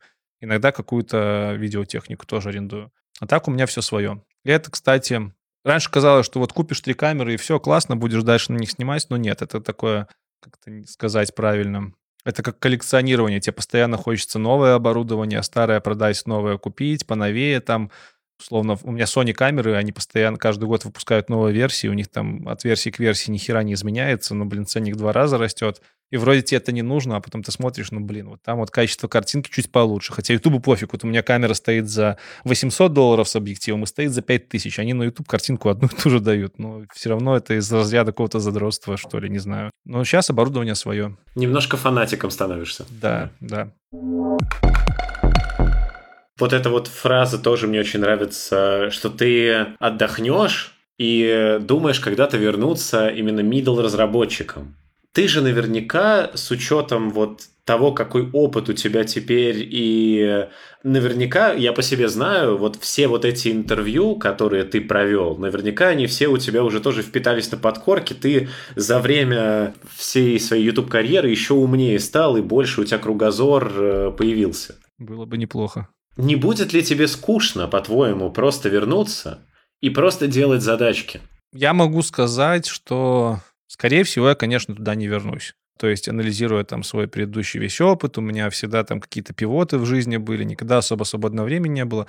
Это скорее такая еще не пенсионерская мечта. Типа, если я захочу просто отдохнуть, получать там стабильный доход и вообще ни о чем не париться, условно, там я заброшу все свои хобби и просто вот буду там, читать книжки в свободное время, а не в свободное работать, для меня, наверное, middle — это пока что самое понятное. То есть, когда на работе на меня особо не наседают, ты делаешь понятные задачи, а в свободное время ты отдыхаешь, там, едешь в отпуск и т.д. и т.п. Но это прям идеальная картинка. Я навряд ли до этой картинки доживу. То есть, навряд ли у меня иссякнет количество новых каких-то идей, новых возможностей, к тому возрасту, когда я действительно смогу себе позволить сказать, что все, я там всего добился, чего хочу, и пойду медлом работать. Скорее всего, я просто уеду в какую-нибудь страну, где холодно и нет людей, и буду там пенсионером помирать. Ну вот если бы я был человеком таким, у которого нету кучу хобби, то мне хотелось бы в медлу уйти. И тогда, да, я тогда действительно думал, что если я продолжу ютубом заниматься так, как я сейчас занимаюсь, за полгодика мне, скорее всего, это надоест, и захочется опять вернуться в разработку, и куда в разработку? Ну вот в медлы. В сеньора не хочу, в тимлиды не хочу, ну в медлы куда еще, если возвращаться в разработку? Больше никуда вроде как у меня не было вариантов. Ну, понятно. То есть это некий резервный план на случай, если все совсем осточертеет вокруг, да, так скажем. Да, Но да. при этом нужен какой-то минимальный стабильный доход. Да. Тебя схантил ЕПАМ. Э, как так случилось? То есть ты там рассказывал, что, я так понимаю, что ты некий sort of деврел, ты пришел в ЕПАМ и там делаешь какой-то проект, связанный э, с тем, что ты умеешь делать контент, э, там, видеоконтент, аудиоконтент и так далее. Ты на контракте, и ты там работаешь, насколько я понимаю, ненормированно. Я не на контракте, я в ЕПАМе, я не на контракте. Тут такая история, наверное, часть, с которой я пока не могу все-таки рассказывать на публику, но постараюсь. На данный момент, когда мы сейчас с тобой записываемся, наш проект, над которым я работаю, еще не запустился. Но когда выйдет запись, я думаю, он запустится. А, а если не запустится, то это будет звоночек нашим менеджерам, что как бы уже пора бы. EPAM достаточно большая компания. Для тех, кто не знает, это, наверное, одна из крупнейших европейских аутсорс, а, европейско-американских, э, даже не аутсорс, а сервисных компаний, ну, для простоты понимания можно сказать, что это аутсорс, и одна из самых крупнейших там в Азии и все остальное. Компании 47 тысяч сотрудников работает, и компании такого размера в какой-то момент приходят к осознанию, что им уже дороговато нанимать в штат ребят, им бы хотелось нанимать контрактников. Это так делают Microsoft, и так делают Google, так делают все. Все мы знаем эти истории, когда ты работаешь в каком-то аутсорсе и работаешь над проектами, например, Google. EPAM для этих целей решил запустить платформу под названием, сейчас она называется EPAM Anywhere. Это что-то типа возможности устроиться в EPAM из любого уголка мира. То есть вообще в базе EPAM — это компания, в которой нет удаленной работы. Но с приходом коронавируса все компании реорганизовались, EPAM в том числе, и они поняли, что они могут работать удаленно. И поняли, что, в принципе, можно хайрить ребят удаленно. И для этого завели EPAM Anywhere. Это сайтик, на него можно зайти, посмотреть вакансии, которые есть, пройти собеседование полноценное, как будто бы ты в EPAM собесишься, и стать по факту членом EPAM, но на удаленке. У тебя будет точно такой же договор, у тебя будут все те же бенефиты, которые есть у обычных сотрудников EPAM, но ты сможешь работать вообще там без разрешения менеджера, всего остального с любой точки мира. Запустили эту платформу ребята примерно полтора года назад и видят в этой платформе достаточно большую перспективу для себя, хотят из нее развивать полноценный, наверное, я не ошибусь и скажу, что-то типа конкурента Upwork, то есть прям большую платформу, на которой можно будет искать работу фрилансером в том числе, и не только из EPAM эта работа будет, но и из других компаний. Это прям то, что, я надеюсь, мы увидим в будущем, возможно, даже не ближайшем. И вокруг всей этой экосистемы, вокруг, в принципе, идеи удаленной работы, EPAM готов выстраивать целое сообщество разработчиков. Сообщество это объединено единой э, темой, это тема удаленки. Плюс это сообщество получает бенефиты от провайдеров контента, которые в нем зарегистрированы. Это всяческие скидки на обучение, вплоть до скидок в барах, ресторанах, в странах, где это возможно. И вот, вот это вот сообщество, это то, чем сейчас я занимаюсь. То есть мы планируем его выпустить какой-то бета-версии, мы планируем э, делать там разнообразные активности, типа медиа-контента, может даже офлайн активности, когда корона спадет. То есть такая прикольная здоровенная туса на разработчиков, которая Powered by EPAM, как говорится, пока что, но в дальнейшем может будет поддерживаться не только EPAM. Э, люди получают реальную возможность на обучение, люди получают кучу-кучу контента интересного, люди получают скидки, и в конечном итоге люди могут стать core-тимой того же EPAM, либо в дальнейшем других компаний. Понимаешь? То есть я сейчас работаю над здоровенной-здоровенной воронкой, через которую будут проходить люди, получать какие-то свои бонусы, а другая сторона будет получать свои бонусы, возможно, в виде классных сотрудников. Тебе зачем это? Мне зачем это? Меня купил один человек из этой компании, который мне предложил эту работу. Если бы не этот человек, скорее всего, я бы не согласился. Тут нужно, понимаешь, тут нужно знать вообще отношение к ЕПАМу у белорусов. Ладно, не буду говорить про всех белорусов, буду говорить про себя. Э, для меня ЕПАМ — это вообще сферообразующая компания в стране. У ЕПАМа работает большинство программистов белорусских, 8 или 9 тысяч, я не могу сейчас точно сказать, не знаю, лучше в интернете посмотреть. Но очень много программистов прошло через ЕПАМ. ЕПАМ — это одна из первых, если не первая компания, которая открылась в Беларуси. ЕПАМ у нас делает кучу образовательного контента, то есть образовательные программы ЕПАМ, они готовят там большой процент айтишников в Беларуси. Для меня ЕПАМ всегда был компанией из Поднебесья, на самом ну, не из Поднебесья, не из Китая, в смысле, а компании, к которой я трепетно относился. Несмотря на то, что ЕПАМ хейтят, потому что это галера, там на студентах ездят, как в любых сервисных аутсорс-компаниях, но я там не был джуном. И у меня оттуда много знакомых, которые меня менторили. Я знаю, какого уровня там работают разработчики на высоких позициях. Для меня это всегда было вау. Типа, если я вдруг когда-то пойду работать в EPAM, то это будет там, когда у меня будет лет 20 опыта, и я приду туда и прям буду своим. Вот так я относился к EPAM. И это сейчас, типа, я не говорю, потому что я, типа, я работаю на EPAM. Нет. EPAM галера. Типа, все это знают. В ЕПАМе много ездят на студентах. Но это не потому, что особенность ЕПАМа, это особенность любой аутсорс компании, либо любой компании, которая э, не разрабатывает там, не зарабатывает в основном на своем продукте, как мне кажется. Но я всегда трепетно относился к ним. Там были классные инженеры, все круто. И тут, когда я ухожу с предыдущей компании, и думаю, что в сабатикале посижу, ко мне приходит один из э, не последних людей ЕПАМа, которого я не знал, и я в жизни не подозревал, что мы с ним познакомимся вообще в целом, потому что для меня это было прям, блин, серьезно, ну, типа, очень высокий человек, которого я достаточно давно знал по внешним признакам. И он предложил поработать в ЕПАМе в качестве вот э, одного из людей, помогающих разрабатывать сообщество. Во-первых, для меня триггернуло, что пришел именно этот человек, потому что для меня он прям как-то идеальный инженер. Не могу сказать, что это за человек пока что, к сожалению. Но для меня это было представление идеальнейшего инженера. Вот если выбрать всех людей в мире, то это идеальный инженер который добился всего в своей жизни. И он мне предлагает поработать не над программированием в EPAM, И мы долго очень общались, несколько месяцев по поводу того, как это взаимодействие будет происходить, с кем я буду работать, там, что я делать буду. В итоге через два месяца я понял, что, ну да, такая возможность навряд ли еще подвернется, чтобы вот прям из разработки так резко скакнуть в что-то типа DevRel а, хотя DevRel ом не называется, у EPAM пока DevRel а нету, и поработать с настолько профессиональными и ключевыми людьми, которые повлияли непосредственно на IT-сферу вот в моей стране. Поэтому я даже не думал, у меня не было варианта сказать «нет». Такие возможности выпадают редко, и благодаря Ютубу, кстати, эта возможность у меня в жизни появилась. Я пока не могу сказать точно, что я делаю в EPAM. Я действительно работаю по гибкому графику, у меня не контракт, у меня особенный договор с компанией, я не могу сказать, что я работаю там на full тайме. Я работаю тогда, когда у меня есть свободное время, плюс проект еще не запустился, поэтому тут достаточно вольготно все. Но можно сказать, что я с еще парочкой людей отвечаю за вот развитие будущего сообщества. Мы подготавливаем платформу, на которой это сообщество будет жизниться. Мы подготавливаем контент-план и, в принципе, думаем, какой контент мы будем предоставлять на русскоязычный сегмент. Впоследствии, я думаю, мы будем еще расширять команду на англоязычный сегмент, потому что у нас нейтивов пока нету. И вообще запускаться мы будем, наверное, в начале на русскоязычный сегмент, поскольку для меня он больше всего знаком. Вот как-то так. EPAM большая компания, и ключевые сотрудники, которые там работают 10 плюс лет, они достаточно закостеневшие, не в обиду будет сказано, но тем не менее достаточно аффилированы, наверное, взглядами EPAM. Поэтому меня в том числе, мне кажется, взяли, потому что я человек извне, я никогда в EPAM не работал, я, допустим, мы записываем подкаст для будущей аудитории, я говорю, ребят, типа, что вам не нравится в EPAM? Ну, вот это, это. А вы знали, что в других компаниях может быть по-другому? И мне такие, да ладно, типа, как так? Я говорю, ну вот, а что, ты 10 лет в EPAM работаешь? Так пойди, сходи в другую компанию, потом вернись, посмотри, как там. И для них это типа, вау, чувак работает в EPAM и говорит, сходить в другую компанию, посмотреть, типа, такого не может быть. Ну, а у меня полный карт-бланш. Я тут как раз нужен для того, чтобы говорить, ребят, вот не забывайте, что на знаменитом любимом IT вы галера. И не надо говорить, что вы не галера. Мы местами галера. Но, тем не менее, мы большая крупная компания, у которой есть классная возможность поменять этот мир. Я помню, мы с тобой пересекались на конференции Rolling Scopes, угу. где ты вел э, какую-то, ну, типа, дискуссию. Да, панельную дискуссию. Панельную дискуссию, там был чувак из Япама. И там тоже несколько раз вспоминалось, что Япам это галера, и это обсуждалось э, из зала.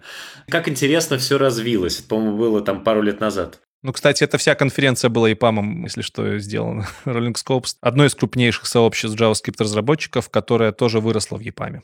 По поводу того, что сферообразующая компания EPAM, я видел у тебя в Твиттере, ты там считал, какое количество налогов в Беларуси отчисляется только из EPAM. Ну да, да, да. Смотри, вопрос э, у меня какой, если это опять же можно как-то раскрывать, ты же, получается, будешь с некой стороны неким лицом вот этого EPAM Anywhere или нет? Это, наверное, вопрос копилку, как борода будет завязана на всю эту движуху. Что я имею в виду? Ты сейчас уже в ближайшем будущем ютубер, у которого 300 тысяч подписчиков. Угу. Сейчас там 270, но, опять же, очевидно, там темпы роста, они примерно ожидаемы необходимо ли ютуберу с таким количеством подписчиков уже и э, там званием, что ты, очевидно, вырвался вперед и будешь быстрее всех наращивать новую аудиторию, необходимо ли ему уже вот соглашаться на те места, где ему нужно быть именно лицом какой-то конкретной компании. Причем это не какая-то типа реклама. Он будет аффилирован с какой-то компанией. То есть одно дело, когда ты работал где-то там разработчиком в более-менее noname конторах э, по заказной разработке и не только, тут EPAM. Я тебя понял, да. Смотри, я точно не буду никогда аффилирован никакой из компаний. Все мои отзывы, все мои там друзья и все остальное, это то, как я к ним отношусь. Мы два месяца не просто так вели переговоры. Я очень боялся, что меня берут исключительно потому, что у меня есть аудитория и хотят эту аудиторию использовать действительно там, конечно же, есть заинтересованность с той точки зрения, что у меня большая аудитория, и в дальнейшем, конечно же, я буду свой проект как-то через аудиторию пиарить. Но это не значит, что я там буду делать исключительно контент для EPAM. У меня были представители EPAM до этих взаимоотношений, они у меня будут и дальше это не значит, что я буду говорить то, что мне скажут. Это один из пунктов, который мы особо тщательно обсуждали, и неспроста я прямо сейчас тебя на публику широкую говорю, что я считаю, что на низших уровнях ЕПАМ все еще галера. Ни один из сотрудников ЕПАМа официальных не сможет тебе это сказать. Более того, скорее всего, у него будут проблемы с пиаром. Потому что любой сотрудник любой крупной компании является амбассадором, и есть какие-то темы, стоп-темы, на которые он говорить не может. У меня этих стоп-тем практически нет. Одним из пунктов наших обсуждений было то, что если мне как блогеру что-то перестает нравиться, как человеку, который типа с разными компаниями разговаривает, то я иду и говорю, что мне это не нравится, потому что, блин, я должен оставаться объективным в своих суждениях. Меня смотрит 15 миллионов просмотров, миллионы людей видели какие-то выпуски. И тут нужно отдать должное компании EPAM, они очень понимающе к этому отнеслись и, ну, меня ни к чему не обязывают. Да, это иногда выливается в какие-то спорные моменты там с пиар-отделом. У меня всегда есть право сказать, ребят, он там, он к тому вопрос, пожалуйста. Вот он мне разрешил, и, пожалуйста, не надо. Поэтому я не боюсь, что я буду аффилирован. Более того, это отдельно идущий проект, то есть э, нельзя сказать, что EPAM там купил кучу интеграции у меня на канале. Да ничего EPAM не покупал. EPAM просто взял меня как человек, который создал сообщество и попросил сделать примерно то же со своим сообществом. И если я смогу поделиться своей аудиторией, то еще поделиться своей аудиторией. Мы делаем прикольный контент, который я буду подсвечивать у на канале, где-то постить. В том числе он очень пересекается с моим контентом, почему бы нет. Но такого, что там я буду говорить, что EPAM самая лучшая компания в мире, конечно же, не будет, естественно. Я вообще стараюсь разделить две сферы деятельности как можно сильнее EPAM и Борода. Борода — это блог для тех, кто хочет разобраться в айтишке. И там не должен быть представлен только тот э, игрок рынка, на которого я сейчас работаю. Мы с тобой в самом начале обсуждали, что ты пошел именно на YouTube вместо того, чтобы идти рассказывать доклады.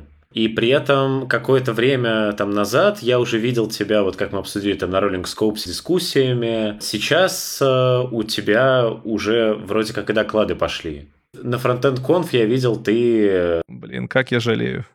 Подал доклад, зачем айтишнику пилить видосы. Ну, на самом деле, не, не жалею. Да, подал, действительно. И заметьте, это доклад не про фронтенд, потому что навряд ли я что-то новое фронтендерам расскажу. Последнее, с чем я работал, это там Angular 4, блин. И это не .NET, потому что фронтендерам это не будет интересно. Я буду рассказывать про то, чем я занимаюсь последние три с половиной года, очень плотно, и делаю это вроде как достаточно хорошо. Тут я себя уже чувствую устоявшимся человеком и могу про это рассказать.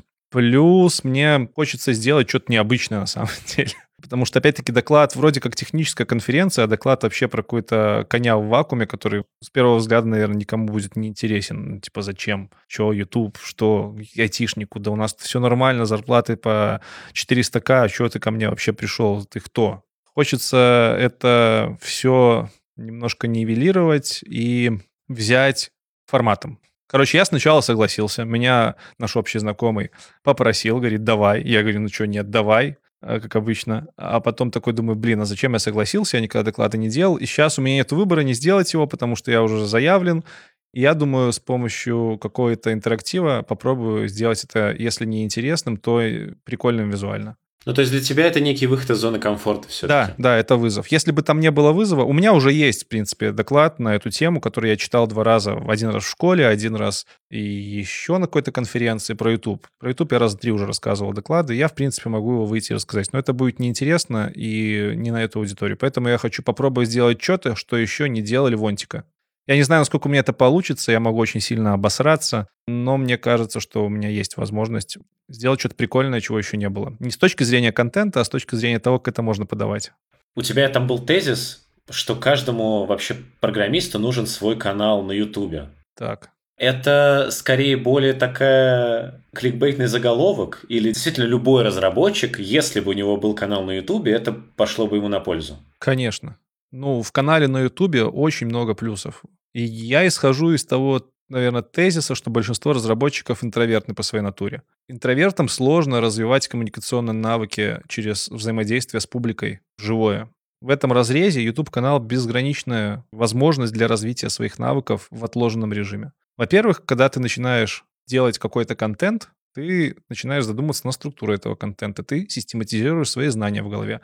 Говоря, что каждому разработчику нужен канал на YouTube, я, наверное, все-таки имею в виду попробовать просто запилить контент, который будет не стыдно показать друзьям, айтишникам. Скорее всего, это образовательный контент. Ты систематизируешь знания. Ты научишься работать с фидбэком, и это будет отложенная работа. Тебе напишут, что ты сделал говно. Ты можешь пойти и недельку подумать, а почему ты сделал говно. Можешь пойти прогуглить профиль этого чела, посмотреть, действительно, есть ли у него компетенции сказать, что это говно. А если есть, подумать, что, наверное, говно.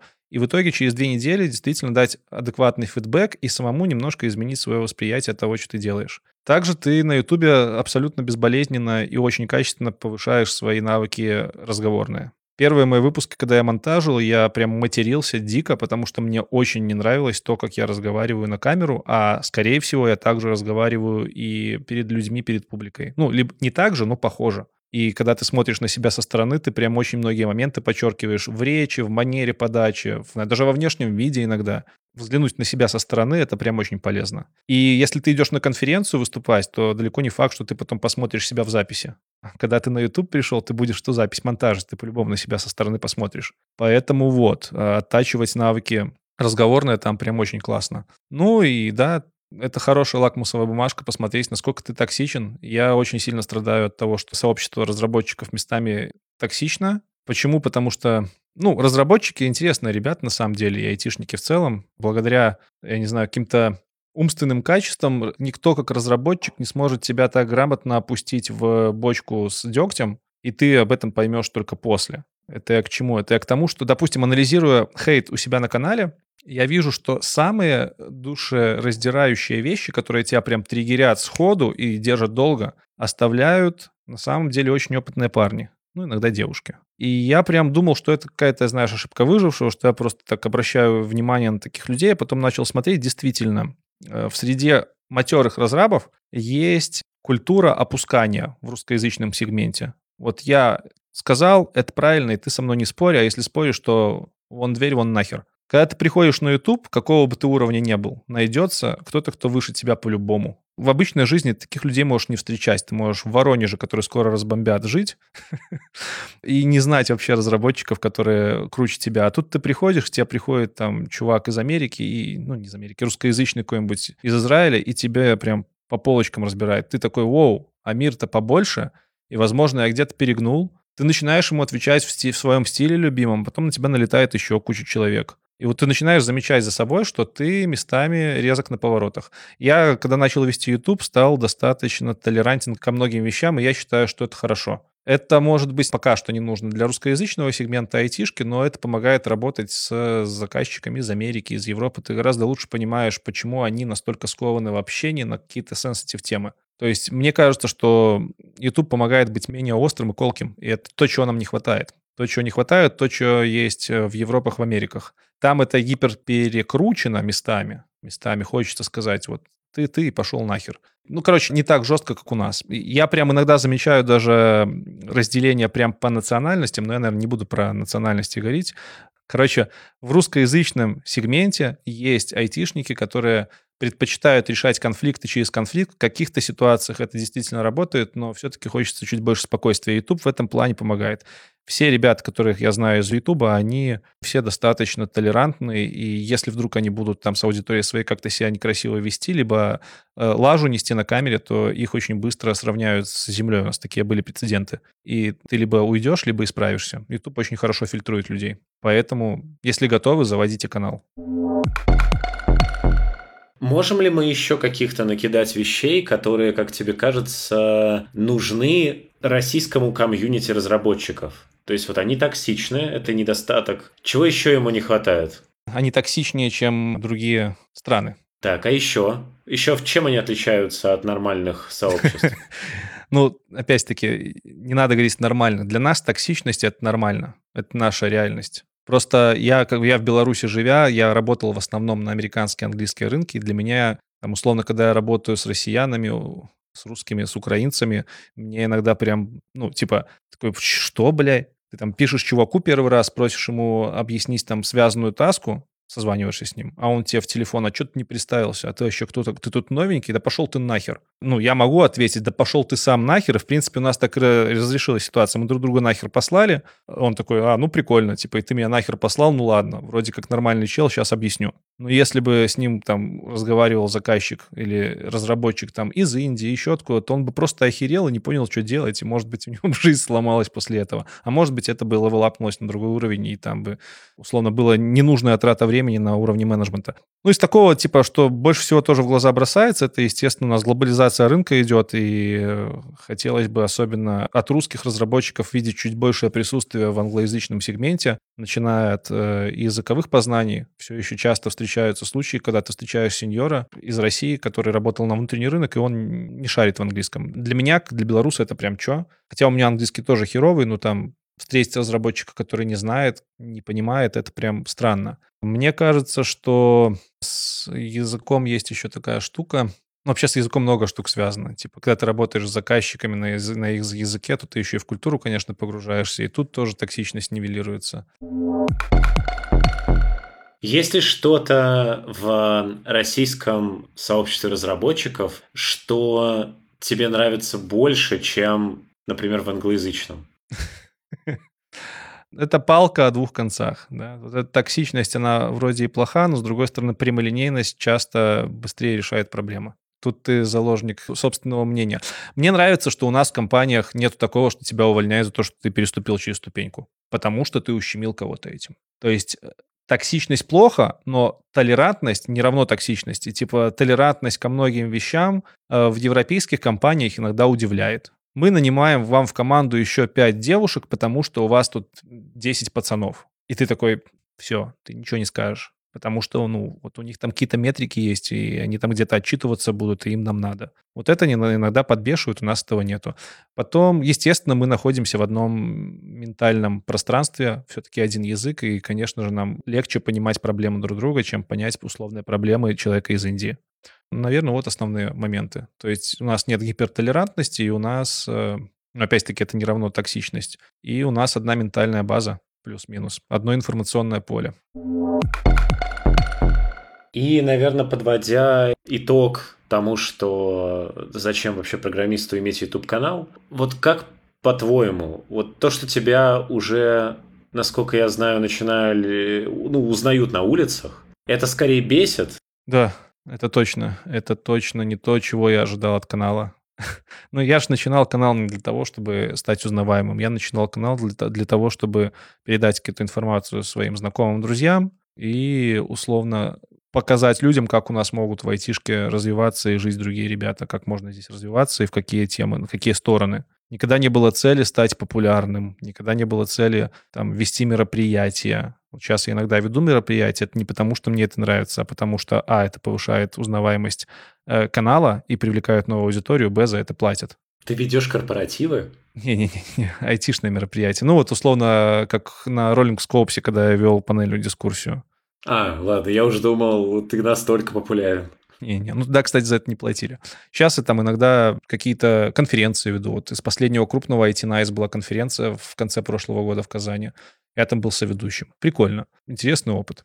Но не более того. И поэтому, когда люди подходят, а иногда они подходят, особенно... Вот у меня машина полгода, как? До этого я на метро постоянно катался, и в метро там часто подходили. Но это прям... Ты не знаешь, что делать с этим. Вот подходит тебе чувак, Лекс, привет, а ты, ну, блин, ты его не знаешь, он для тебя чужой. Ты не знаешь, про что с ним поговорить, какой у него бэкграунд. То есть перед тобой чистый человек. Когда ты знаешь минимально человека там через знакомых, через какие-то, э, не знаю, какие-то профиля, ты примерно представляешь, чем с ним поговорить. А тут подходит абсолютно чистый человек и что-то от тебя ожидает. И это прям зона дискомфорта. Я в какой-то момент из-за этого стикера выпустил, думал, что у меня будет Uber-план. Если ко мне подходит там узнают, я такой, о, прикольно, держи стикерочек. Но я так ни разу не делал. Вот такой вот я плохой. Плюс айтишники, опять-таки, популярность в айтишке, мне кажется, она не такая, как популярность классическая, когда там Егор Крид там с Тимати собирают много-много людей там где-нибудь в каком-то месте непонятном на улице, там все кричат, тусуются, все с ними сфоткаться хотят. У меня были ситуации, когда, ну, я уже про них рассказывал не раз, когда там едешь в метро, чувак стоит напротив тебя, так из-под лоби на тебя пялит, три остановки, ты думаешь, что сейчас из метро будете выходить и начнется драка, кулаки в карманы, выходишь из метро, он за тобой, ты уже оборачиваешься, такой весь насупленный, он такой, Лекс, привет. И ты такой, бля, узнал. Оказывается, не драка. То есть ты не ожидаешь людей, что они тебя будут узнавать до сих пор. И с этим сложно. И не хочется, чтобы узнавали. И это иногда даже в паранойю в последнее время скатывается. А было ли наоборот? Когда ты такой думал, что человек меня узнал, а он шел пиздиться? Не, не было. Когда я иду пиздиться, я знаю, что я иду пиздиться. Я, я давно не, не, не занимался такими делами. Я достаточно такой человек, который умеет находить э, решения в конфликтных ситуациях. Но в целом нет, не бывало. И слава богу. Хотя иногда кажется, что за какие-то высказывания мне может прилететь прям. Вот этого стремновато. Ты такой думаешь, ну это же статистика, 200 тысяч человек, э, наверняка кто-то из них там не воспримет мою шутку про то, что джаваскриптизеры все вообще пишут говно полное, и, и придет там, не знаю, насрет мне под дверь. А, а вдруг он вообще там дурной и ножик мне пырнет. Такое бывает иногда. Ну, ты сидишь дома, вот в студии, ты не ощущаешь этих цифр. У тебя здоровенная цифра, ты их не ощущаешь. А когда задумываешься и прикидываешь, становится иногда стремновато. Как раз про высказывание, за которое может прилететь. Год назад ты довольно активно высказывал свою политическую позицию по поводу Беларуси. Это на что-то в твоем творчестве повлияло? Были ли какие-то с этим связанные интересные истории?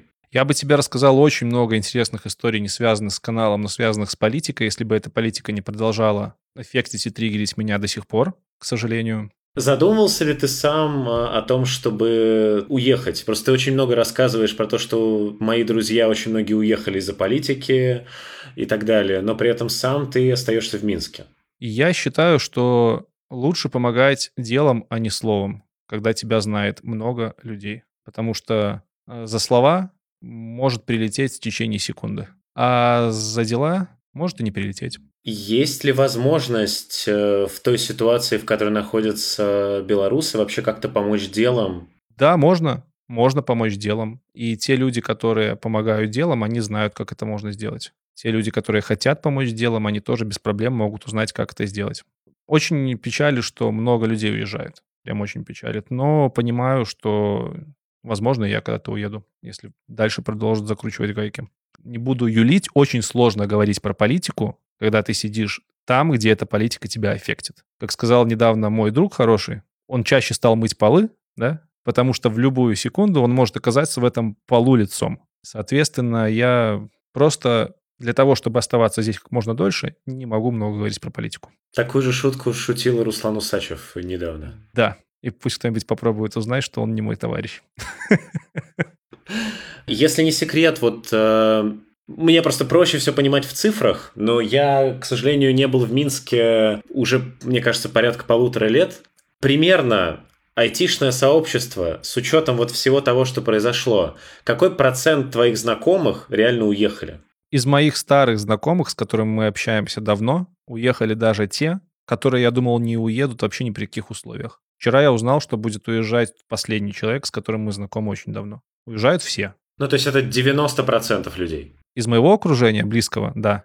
Это прям больше даже из моего близкого окружения. А, но в целом есть же много новых знакомых там и все остальное. И остаются до сих пор люди, которые а, будут до конца. Это внушает доверие. Внушает э, не доверие, а воодушевляет.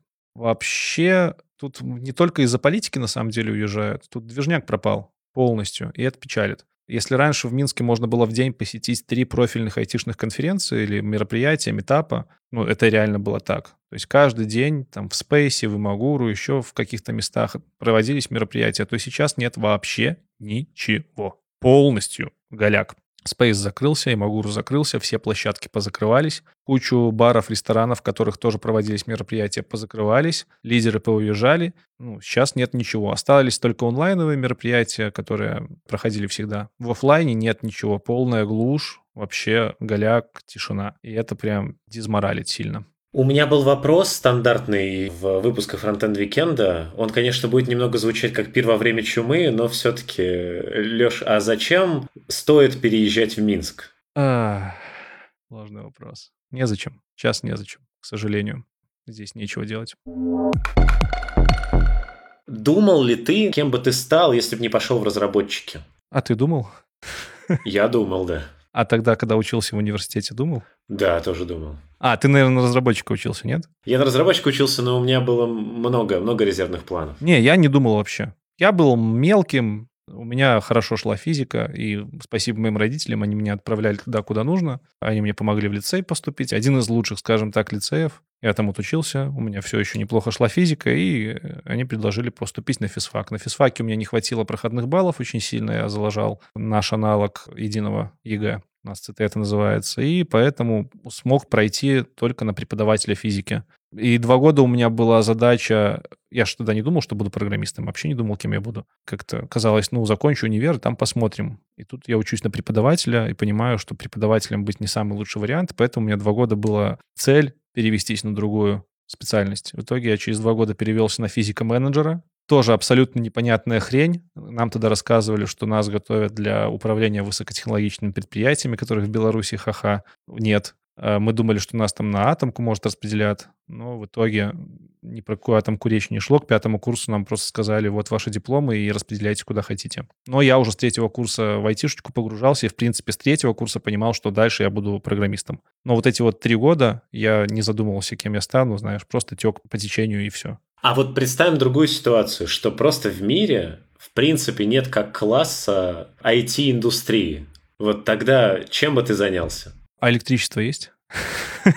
Да, да. Я не знаю. Я, наверное, вот с текущими своими потребностями от жизни и пониманием своего собственного ресурса я бы, наверное, занялся... Я бы точно попробовал в науку, причем, ну, не в жесткую науку, а что-то типа саппорта научного ну, не знаю, распространитель информации, популяризатор, но вот не в таком формате, как сейчас, да. Если бы были деврелы в науке, я бы туда точно пошел. Потому что, опять-таки, ресурса я в себе не вижу для того, чтобы делать фундаментальное научное изыскание, но чувствую то, что без науки мы, как бы это ни звучало, как вид, никуда не двинемся. У нас куча бюрократии, политики, бабок, куча тупых людей у руля, и к чему это приведет, непонятно очень малоосознанному в мире. Поэтому мне бы хотелось популяризировать науку, наверное. А если бы хватило ресурса, может быть, заниматься чем-то фундаментальным. Ну, скорее всего, это было бы что-то связанное с космическими исследованиями. Очень люблю космос.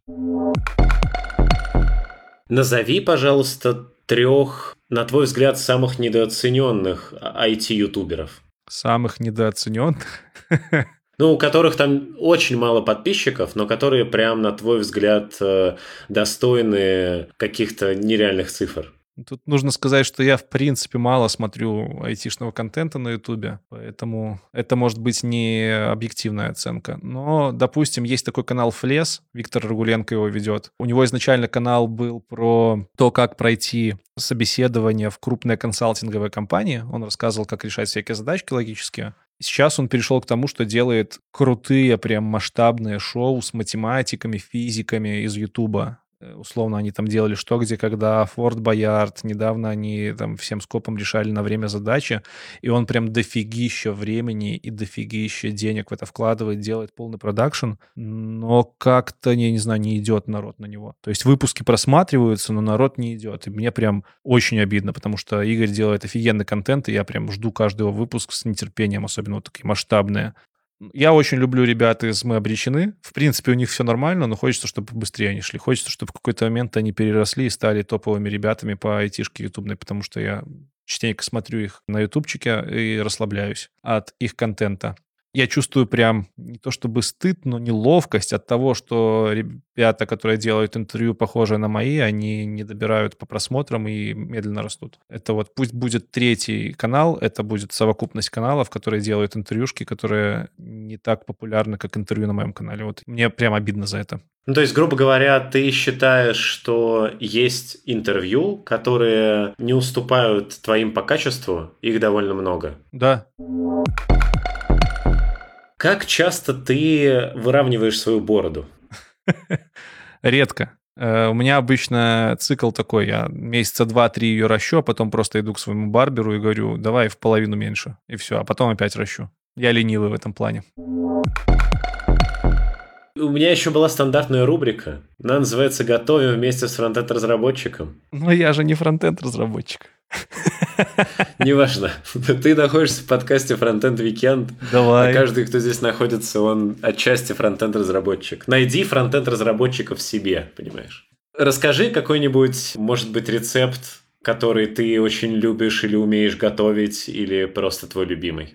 Блин, Я же говорю, я давно не готовил, потому что заказываем еду. Ну, если что-то перекусить быстренько, мне очень нравится, что у меня есть тостовница, или как она называется, наверное, так, когда ты, туда тостовый хлеб кладешь и в него что-нибудь напихиваешь, и он прям жарится и красиво. Вот если быстренько что-то сделать, то я офигеваю от того, как вкусно получается форель, слабосоленая, намазываешь, нарезаешь ее на тост, на второй тост сыр, который творожный, и все это в тостовницу, и оно запекается прям мега вкусно. Если брать что-то посерьезнее, то не сказать, что я прям много чего на скидку вспомню. Я блины часто делаю тонкие. Там у меня рецепт каждый раз разный, но всегда там есть, по-моему, два яйца, литр молока, муки на, на глаз насыпаю, ну, типа не себе на глаз, конечно же, а туда насыпаю, по-моему, стакан с чем-то, и вот, и делаю блины. Они у меня получаются тонкие почему-то. Э, никогда толстые не получались, хорошо. А если прям из крутых рецептов, я в свое время научился делать лазанью в э, мультиварке. Это прям многокомпонентное приложение.